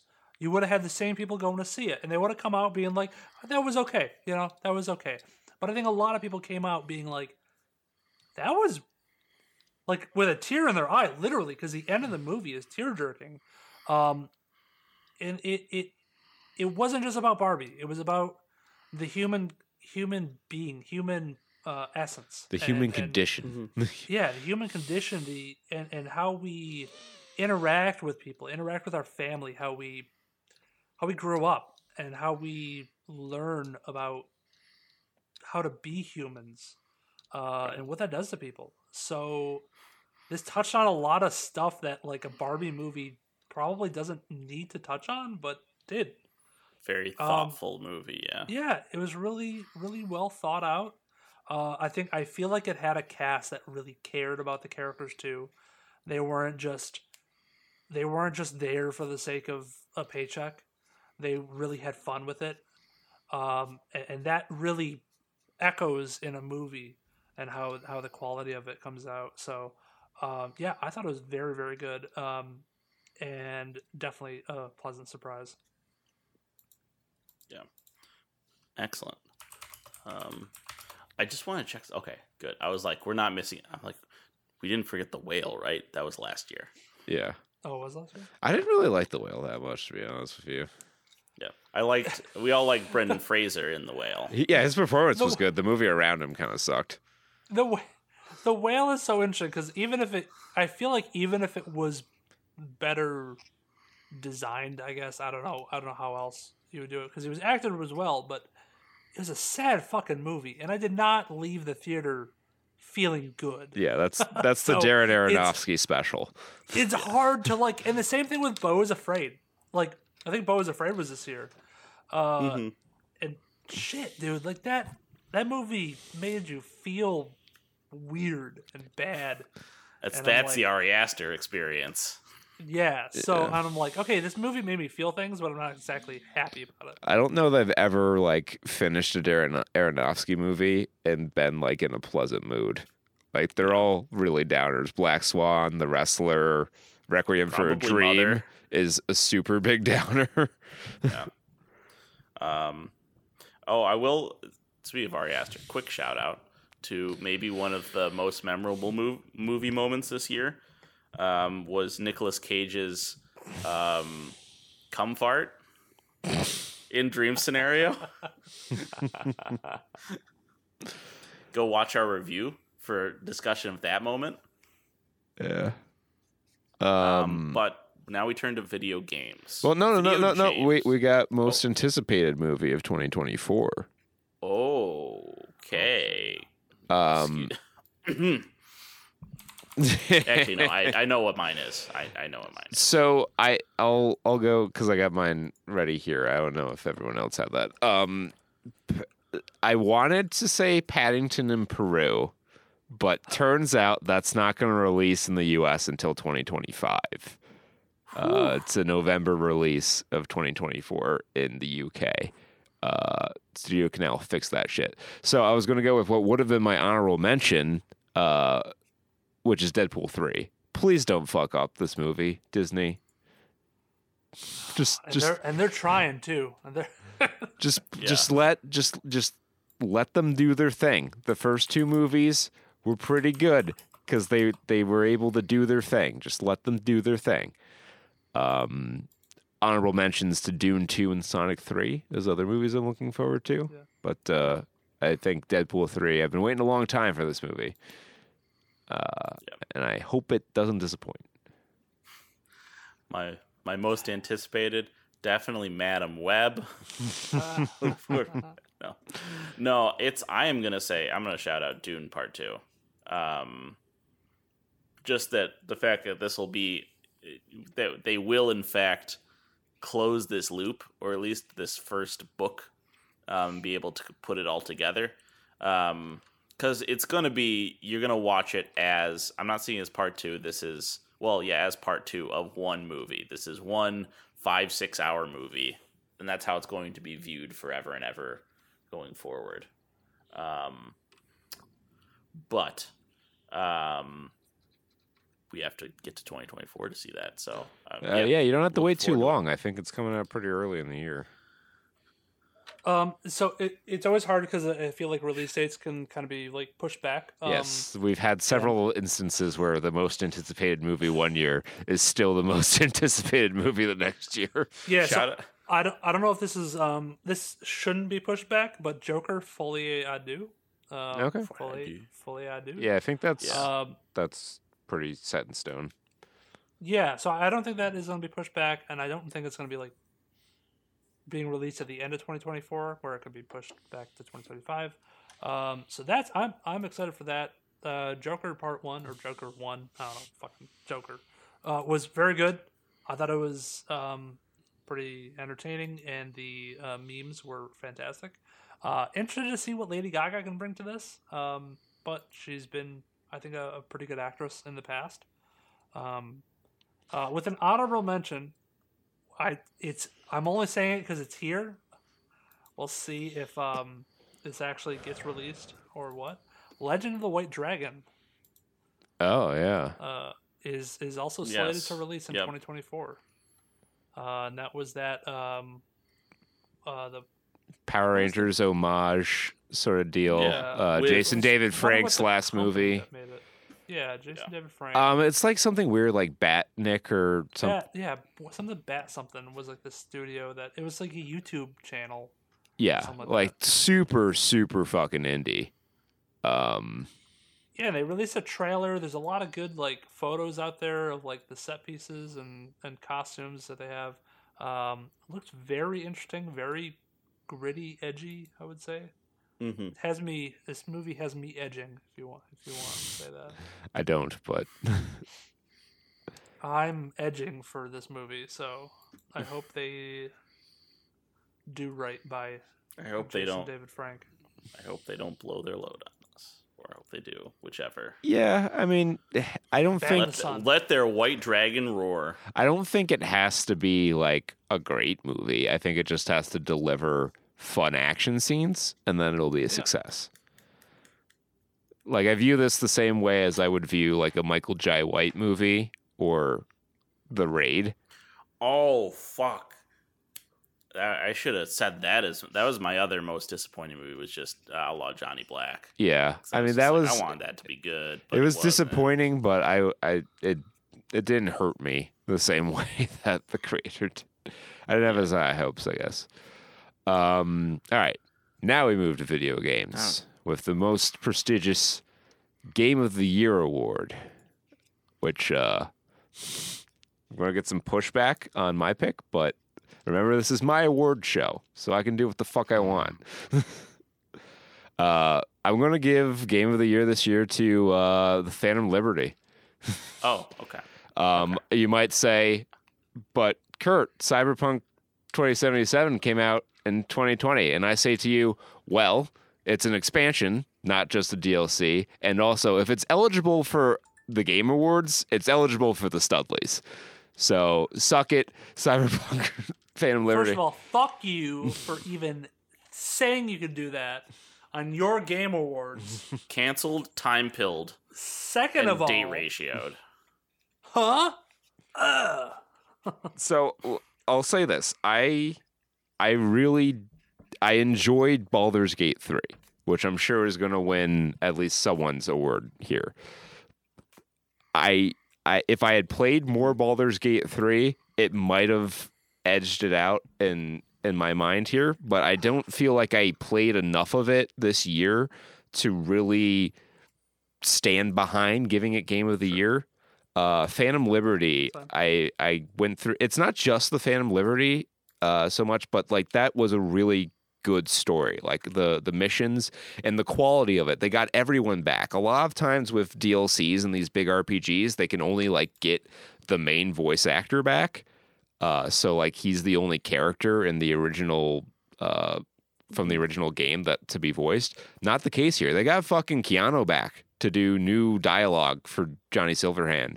They got Idris Elba in here. They they spared no expense putting forth like a really high quality expansion to the game that delivered like a reasonable amount of content. It's like 15, 20 plus hours of content, uh, easy, just the main story and a few side missions. And it it's really well told. It's a it's a spy thriller. There's a lot of like intrigue and duplicity and like who can you trust elements to it. Uh, it tackles some philosophical questions about government and you know uh, ethical use of AI that was kind of explored a little bit in the the uh, the um uh, base game, but really expanded a lot in here, and not just the DLC, but the 2.0 and 2.1 updates to Cyberpunk 2077 breathed new life into the game. Like one complaint I would have about the vanilla game, or like even when we get to version 1.5 and 1.6, where they ironed out a lot of the bugs and performance issues, is that while the story is really compelling and the setting's great and the characters are great, the uh, actual mechanics of gameplay a little clunky, but the way they reworked the skill trees in this game in the 2.1 update really like there's defined play styles now. There's like a lot of incentive for like exploring stuff. When you get to a high enough level though, you still kind of run into the Bethesda issue where you're you you've got maxed out everything and you're you're just the omni god. But Mhm. uh, playing through from a new character, I feel the progression's much better and much more rewarding. And I haven't even gotten to explore all the skill trees yet, but from the ones that I have put in, like it's just I feel like there's an identity to the gameplay that just wasn't there in the beginning stages of the game. And it's really impressive how CD Projekt Red has done right by people who who like this game and, you know, I don't know that they'll ever fully recover the, from the reputation hit, but they definitely pull the hello games with this one and just Yeah. went went on grinding and made a great game that is technically one game of the year twice for me. Game of the year, two years running. Two X game of the year. Well, if I did like my favorite game every year, Slay the Spire would be have won every game of the year award since 2019. Yeah. Well, you said you said my pick, so I am obligated to respond. Uh, Baldur's Gate three, baby. Baldur's Gate 3 every year, baby. Can't wait for that DLC to come in 2024, so I can say Baldur's Gate three for 2024. Yeah. Uh, I wouldn't. I wouldn't be mad. it's an expansion. It's not just a DLC. Uh, yeah, my game of the year is Baldur's Gate 3. It's something that I have put in um 281.5 hours of playtime. Oh boy. I have four characters, I think, in total. Um, and I've only beaten the game once. it's uh, I'm like I'm in the third act of like two characters, so it's it's okay. I have a couple play groups. Uh, this game has so many possibilities for like replayability. Not only do you have the different classes that you can build that brings in new life into it, but you have a whole cast of characters that you can choose to be your psychics. Even if you're playing this solo, by the way. This, if you're playing it solo, you can play as those characters from the beginning and have different dialogue, different interactions from the beginning. Um, you could uh, play as the Dark Urge, which totally flips everything on its script and almost gives you a different storyline because you it's a character um, that is designed to be played evil. Um, and then you can even play that differently. Well, look at that, You could- Starfield. Yeah. Games Yeah. are more interesting when you can explore different moralities. So not only that, it is the uh like you can you could even they even thought of what if the evil character tried to be good. So there's different like uh accomplishments and like um uh there's a desire to play characters as they're not supposed to be played or play them differently. Um so it's so heavy into the role play, into the decision making, that you can do so many different things that uh, make it a such a replayable game. Uh, I would say you don't need a full group. You don't need anybody to play it. You can play this solo and be and have fun. Yeah, I, I would argue you'd get through it faster if you did, um, and you probably would find more stuff. You find different things as you're going through. You find different ways to get around obstacles, around like enemies. Uh, you don't always have to fight through uh, different um, interactions. So there are so many elements of this game that make it a fantastic game. The sound, the the voice acting, the writing of it uh, is very good. The story of it is very good. Um, that I think it is it is a, a masterpiece, and you can definitely notice how long it took them to make the game. Um, so I am I'm excited to see what DLC they drop for it. When they drop drop it, it'll be Drop It'll it like be it's hot. Drop it like it's hot. Yeah. Um. No, definitely. Like, even from the modest amount I played of it, I can see the quality in Baldur's Gate Three. It's immediately apparent that this was a labor of love, and they were given the time they needed to make the game that they wanted. Um. And so, like, I, I will not gripe anyone for picking that as their game of the year. Hell, I might It have. really is. It really is the Godzilla minus one of video games. Well, the, the, the funny thing is, uh, like when this, I mean, do you remember when this game came out and all the other game studios were saying, "Don't expect us to make games." That's not a Gate 3." reasonable expectation of quality.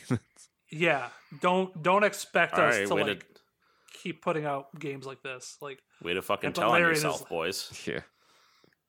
yeah, so that that is a telltale sign that like game companies oftentimes It was so good that Hasbro Majority of time fired a lot of the sacrifice people who worked on it. Yeah, that's a sour, sour ending to to leave on on Baldur's Gate with. But yeah, unfortunately, that happened with D and D. Yep. All right. Well, you it this is the easiest fucking read of all time, boys. Um, game of the year for me, BRC baby. um, no, no shot. It. I've been I've been fucking waiting for this thing for three years. Uh, it came out and it met my expectations. It did what I and my expectations were high. I was like, shit, this is gonna be a really good game, and it was. It felt great. It was awesome experience, and I I just loved it. It made my heart happy.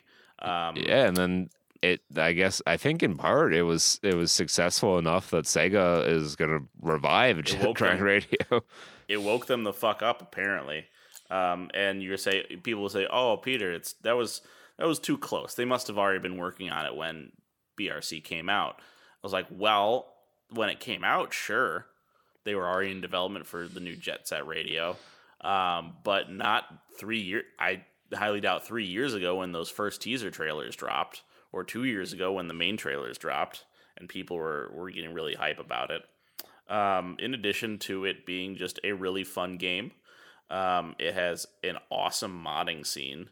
Um, I guess shout out to Slop Crew and Jakes, the Jakes. I'll have to check it out. I haven't explored any of the Um, They literally just so they dropped like a two like world changing like holiday expansions. So they dropped Tomb Rush for Halloween, and then they dropped um, the Jolly update for Christmas, which includes putting snow on everything, putting a giant fucking tree in Millennium Square, and um, and plenty of other gameplay additions. But like innumerable model swaps. Any mod, it's almost like VR chat. Like any model you can think of, they swapped it in.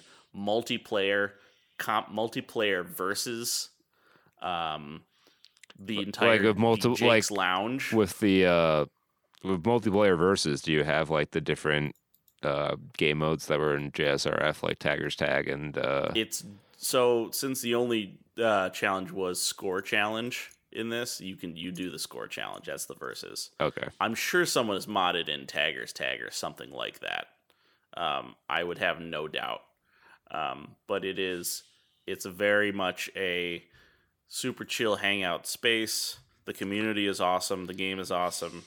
Everyone everyone was ready for this, and yeah, it's a, Sega's gonna say he's got to bring the heat now. it's a game that feels like really good to control. I remember when I talked about Spider Man in my review of that game.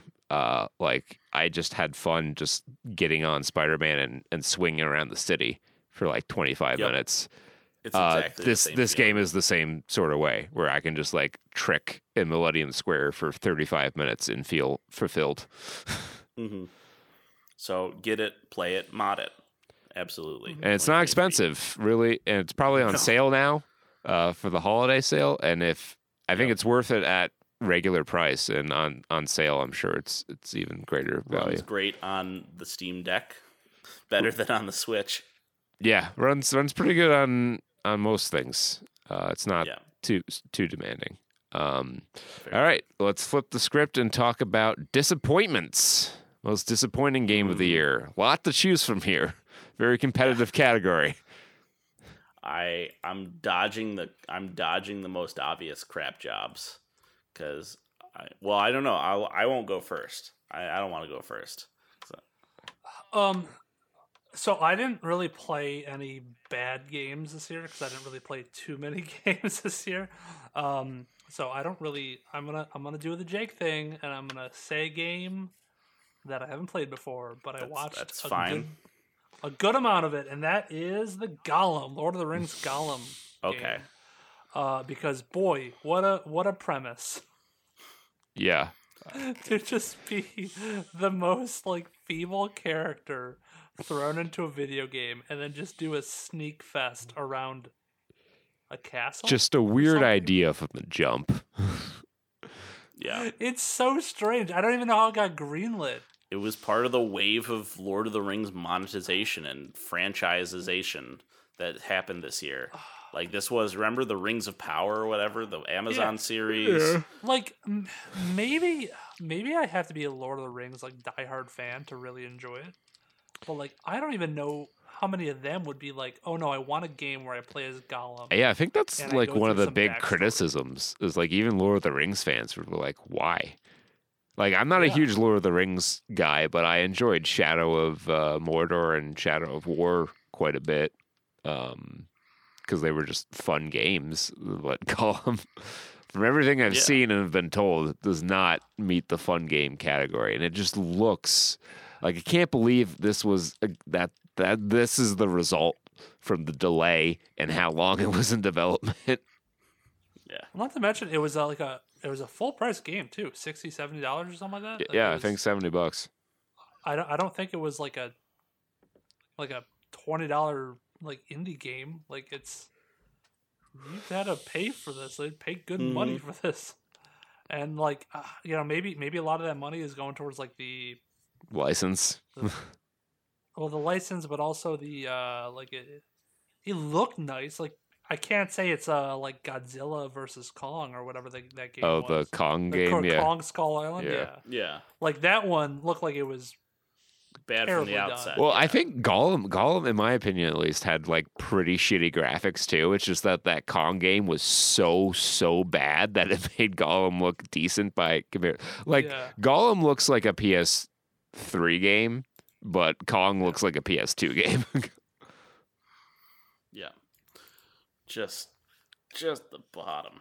I can't say much more on that, but Yeah. that that was disappointing to see that that even Mhm. existed and like was being sold at like a serious price point. yeah, I'm I'm gonna kind of pull a Jake as well and and play a game that I I personally didn't play a whole lot. Um, but I think it it really fits the disappointment category to a T. That's Overwatch 2. Um, Oh, I'm yeah. not super big into Overwatch. I played a little bit of the first one, but I know it has a really fervent community and uh, people loved the original game. And Activision Blizzard just like did a triple whammy of shit.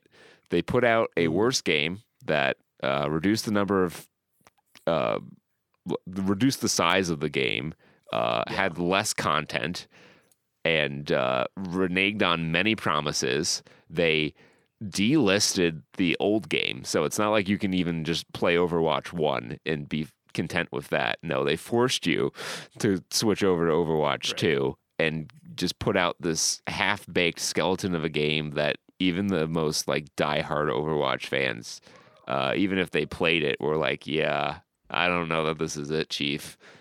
Um, and for a game that should have been a slam dunk, like print money machine, for them to miss the mark on that is just like wild to me. That you would Mhm. mismanage one of your most profitable IPs to such a degree. I Not to mention, you have Overwatch as like the like staple poster child of um like esports. the hero, yeah, Yeah. esports and the What? hero shooter multiplayer stuff. like like League of Legends is really popular, but like not really in America. Um, like it, it's it competitively, it is a Korean Chinese um, dominated sport, but Overwatch was I think more dominated by European and and native uh, Which makes sense because it's from a Western developer. North Americans. Uh, yeah, it does, and um, you know, for the most part, Overwatch One was doing okay. Like there was Yeah, I don't like, really see had the a really need to change it. I don't see why they couldn't just like included the PVE stuff. Instead, they had to go and rework a lot of like the maps and objectives. because then they can sell you uh, the game again.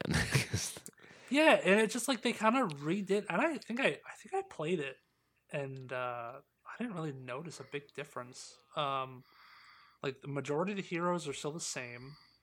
Um, Mhm. they the the move from six to five is pretty huge, from what I understand. yeah, it completely Um, changes the dynamic, and they didn't they didn't do enough to redesign the maps for five v five. So there's a lot less engagement because there's just you're more spread out. And I think a lot of people were really looking forward to like the PVE, where that was really going to be a big. They the promised like a fucking full out story mode, and what they delivered was like generic missions. And they like the fact that they put out that press release and were like, "Yeah, story mode's not coming." Yeah, I know we said it was going to be a thing, uh, but we released this game real early because we wanted to milk you for some money, and then uh, decided, yeah, we're not gonna we're not gonna finish it. It's incredible. It's, it's incredible. hmm It's um, It's a real it's a real shame because it is a big company. A lot of people worked on it, and a lot of people love it. So for them to just like kind of shit on a lot of what people love and dedicate their lives to is um, really insulting Yeah, it's and pretty borderline fraudulent. I would I would almost say. I wouldn't hack disagree. frauds. Um, yeah, I guess shout out to Diablo 4 from the same company for similar reasons. um, although that one's a bit more of a mixed bag. I, I remember. Yeah, there are people that enjoyed Diablo 4. I think it's it's not universally loved, but I think there there's quite a few people that uh, appreciate the game for its own merits. Yep. Um, and I am also going to pull a Jake. See, we don't play games we don't like. that's that's kind of the key there. I mean, I played a Redfall a little bit because it was on Game Pass, but if it's not on Game Pass, I'm not going to buy a shitty game. If all games cost the price of a movie ticket, maybe I'd play more bad Uh, games. yeah, I was Yeah. gonna say if like uh, it takes a lot more time to dedicate to a game too. Like you have to put in a good chunk of time into a game to know that you're not gonna like it. But if you only have to watch a movie for an hour and a half to know, be like, oh yeah, I fucking hate this, and it only cost me ten bucks. Yeah, whatever. Yeah. Uh, so that being said, um, I will say this one is my pick for most disappointing of the year because it seemed to disappoint the most people this year, and that was Starfield. Um, while Kurt, you have a bit more nuanced take on it. Um, Yeah. people did not. It did not live up to their expectations. No, Uh, I, I think hoping that's, a definitely gen. a fair a fair pick. Yeah, people were hoping for the next breakout Bethesda title for them to step into a new uh, age of of their company with a new IP that was all theirs. This was set up to be um, their their time to shine. The greater gaming industry and media PR industry at large was set up to uh, support them and make it a the big thing. That's why I have Monster Energy cans with Starfield all over them because you got to get them them Starfields. Um, And I mean, it's really something that drink. Microsoft hung a lot of their hat on this year because like they bought out ZeniMax and made you know Elder Scrolls and and Bethesda's Yeah. games Xbox exclusive in hopes of competing with Sony's really good first party exclusives and they were really counting on Starfield being Yeah. a hit and I think it sold pretty well but it's it's Oh yeah, everyone bought it because they were hoping that it was it would you know that some of the hype, some of the negative press was just press. I, but, I do um, feel like that a lot of Everyone, a lot of the negativity can be considered a little bit nitpicky, but there are legitimate gripes with the game that I think people who are like big fans of Bethesda see. I'm not a huge Bethesda guy, so the fact that Mhm. uh, so I, I guess I had lower expectations. I also don't get Right. caught up in the hype cycle, which is probably why I enjoyed Cyberpunk more than anyone else when it came out. Um, Mhm. yeah, but no, I as someone who put I, I certainly played Starfield the most. If if game of the year is based on hours played, I think the seven days I put into Starfield, like game time, yeah. probably would make it my game of the year. But Um, like I can definitely understand why people would consider it disappointing, and I'm disappointed in it in some regards. hmm Yeah, like I think it's an emperor's is very much an emperor's new clothes situation where people finally they took it, they played it, and after however many hours, you know, hundred hours, they looked down and they realized they were standing naked in the middle of the street, and Bethesda, in, and the other part of it was the the I guess the backlash, no, but the response. That was that's the word for it Yeah, they Where- didn't. um, people were hoping, you know, this it, that was other Bethesda things like uh, the the modders will make it better, and Bethesda will add more stuff later to buff it up. And instead of buoying those sympathies, um, it was a very it was a rough strike against their reputation that they said, no, it's actually good. Your perception is wrong, and there was a very high profile campaign of pushback against the negative reviews. Yeah. Um, although to be fair, Bethesda has announced that their the story DLC is coming out uh, next year, and they will also be releasing uh, the creation tools for mods. So we'll see what this game can become with mods. I think the bones are there, and it can become something pretty good. But I know a lot of modders are are kind of like being not interested.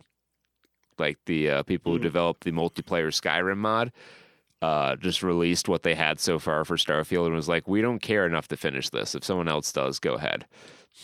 Yeah. So we'll we'll see we'll see what kind of life it has. I don't know that the story on Starfield has been written hundred percent yet, but uh, I guess They're I guess we'll see. behind. Yeah, they're not they're not in good shape, and I don't.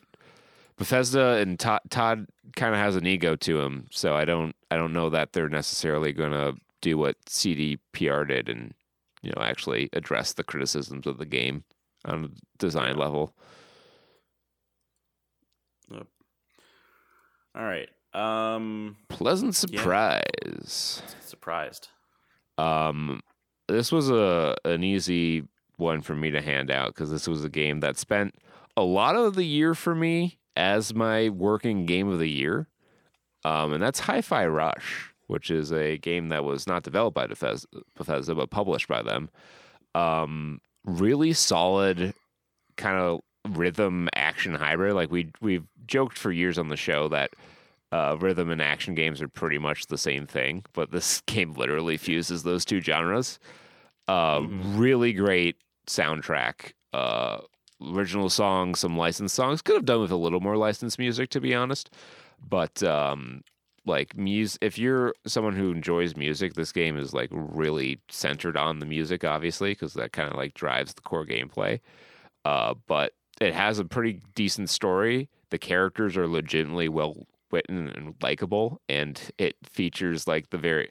It does a it accomplishes a rare rare feat where it has a very capable female lead, um, and a very kind of like ditzy male lead, but it doesn't feel insulting or like they're trying to do a Mary Sue thing. Like they're both likable characters and they both have believable personalities and show struggle and show competencies in different areas, uh, kind of like left brain, right brain kind of thing. And a lot of the supporting cast is is good. There's a lot of legitimately good humor in it.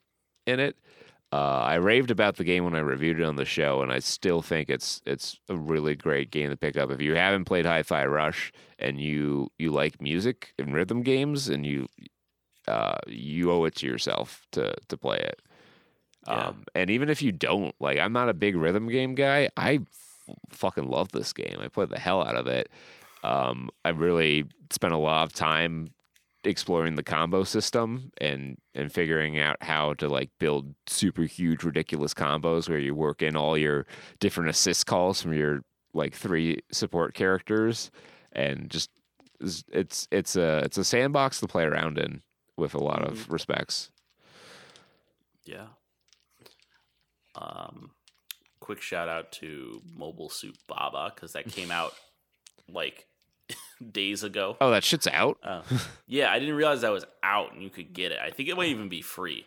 All right, I'm gonna go. Yeah, that's something to play. I was like, oh, what's my new oh, Mobile Suit Baba? That'll be a pretty good one, actually. Nope, that's out now.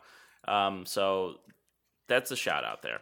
But I guess my uh, my pleasant surprise this year is uh, dial it all the way back to the fucking start of the year.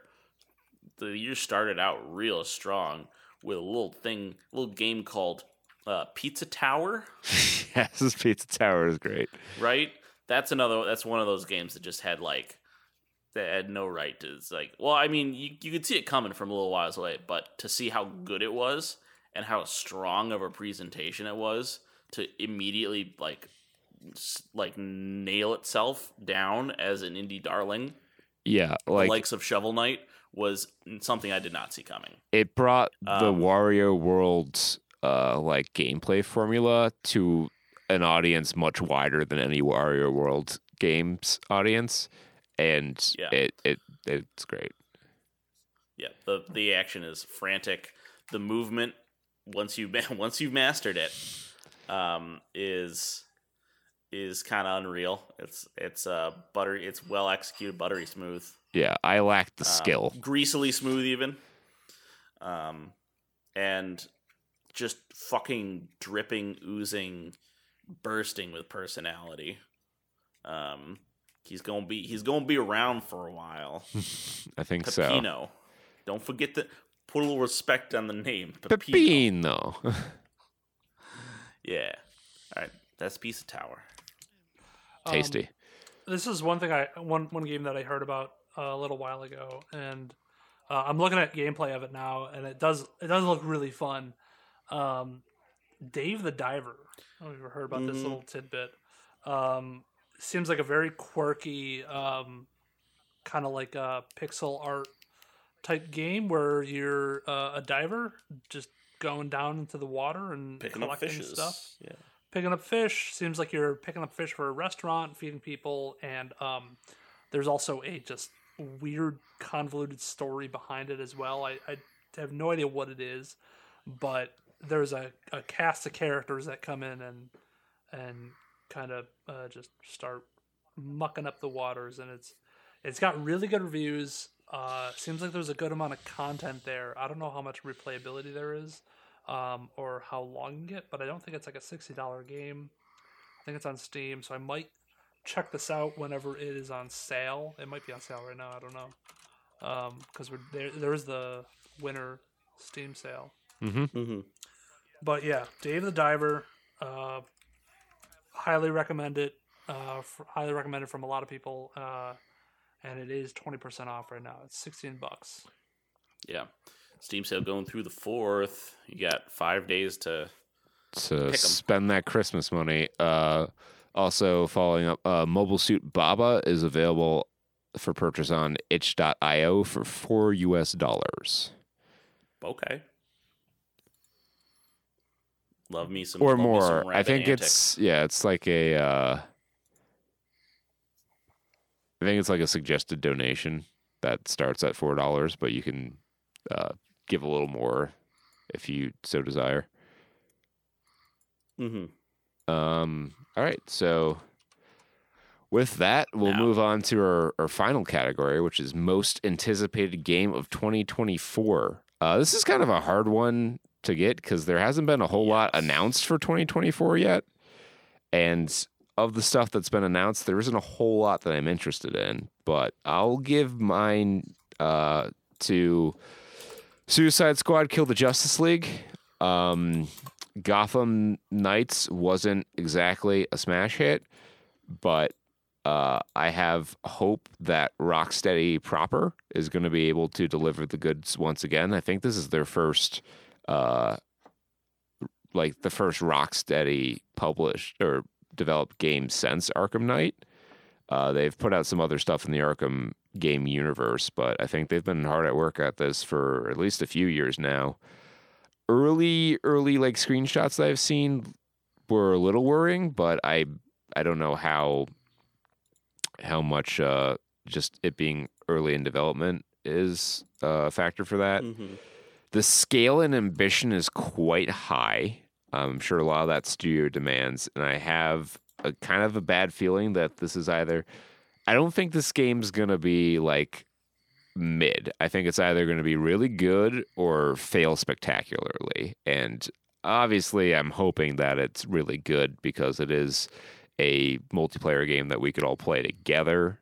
Um, and I enjoy the Arkham series. I like Rocksteady a lot, so I'm hoping that hoping they can they can work their magic and make this make this a good thing. Yeah. Um. Yeah. Like. It, yeah. Again, uh, it's like games coming out. That's a. That's always a tough one. Um. So I'm gonna the one I there's a couple I see here. Um. Sheer, uh, Shiren the Wanderer. That's one that uh, the Mystery Dungeon of Serpent Coil Island. I love Mystery Dungeon games. Um, that's I know, and I know this is a series. I need to get into the series from the beginning, work my way up to this. But that would be cool to have a new one. But also like Hades II. It's probably the most. Um, I Hades higher profile Hades indie- two is one that I'm I'm al- I'm also really looking forward to, but I'm not like a hundy that's actually going to come out in 2024. yeah, So Yeah. that's why I, I picked same thing with stuff like DokeV and all that. I think that's already out to 2025. because Pearl Abyss or Abyss, whatever the fuck they make it, they they decided to go way way ham with that shit. Yeah. Um, secret. I I secretly hope for uh Hylics three trailer. He's not. Mr. Lindroth is not dormant with his uh with his work, so there's still more to come. I believe. This year, maybe, maybe not. Who knows? I guess we'll see. Yeah. Um, so I'm I'm hoping that there will be a DLC announced for Baldur's Gate um, coming out in 2024. But um, for games that are announced to be released in 2024, and you know I don't know when this is coming out, and it's probably going to be pushed to 2025. So maybe this will be next year's uh, most anticipated. But uh, Star Wars Outlaws um, is slated to release in 2024. There's only a uh, uh, cinematic trailer out there so far, so we have not even seen any gameplay. Um, however, from Fallen Order and the sequel to Fallen Order, they were some pretty solid games. Um, however, the sequel I think had some uh, some a rough release. Um, hoping that it uh, goes on sale and I can pick it up for a little bit cheap, and they've fixed all those bugs because I do want to play that. Uh, but Outlaws looks interesting. Um, kind of maybe a departure from the Jedi experience that we get from a lot of other Star Wars games, and you're following a kind of like a a rogue, just blasting people, um, trying to do some smuggling or some shit. Uh, Yeah. and there'll, there'll probably be some Jedi in there, but the Empire looks really dope. Um, anything that really kind of plays up the actual uh, gravity and menace of the Empire would be uh, very appreciated. So All right. I'm here for it. Yeah. Um, after they canceled uh, Star Wars thirteen thirteen, uh, I've kind of been hoping for that Star Wars Uncharted game to come out, and not necessarily saying Outlaws is going to be that, but it's at least a different approach to it. yeah, yeah, I, I hope they keep it the um, keep it like this, where it appears to not be any Jedi. It's a departure from what we're used to. Let's let's have some swashbuckling, smuggling, and some uh, yeah, Yeah. it'll be some be interesting. It'll be different, which I think the genre needs. Yeah. All right, so that's that's the 2023 Studlies. So, uh, hope you all enjoyed it. Join us next week for episode 400, um, which is a significant episode because, uh, as I've been saying for years, the show's future is kind of been like we'll get to episode 500 and see how we feel. So this we could be in the countdown to like the final 100 episodes of the show or at least in the form that it is. Um not not tipping my hand, but recently more and more I've been feeling like I think 10 years of this might be enough. I think to, Yeah. uh, Good run. we'll figure out yeah like i don't rebirth we're not going to go away forever. Just the show as it No. exists currently might not continue much past uh, episode 500. But well, those are com- you still got 2 years before we get to that point. So um Yeah. we'll see how that Don't worry goes. about it. Yeah, don't worry about it. Forget I said anything. But until next time, be well, stay Mhm. safe, and party like it's 1995. Peace. Bye bye.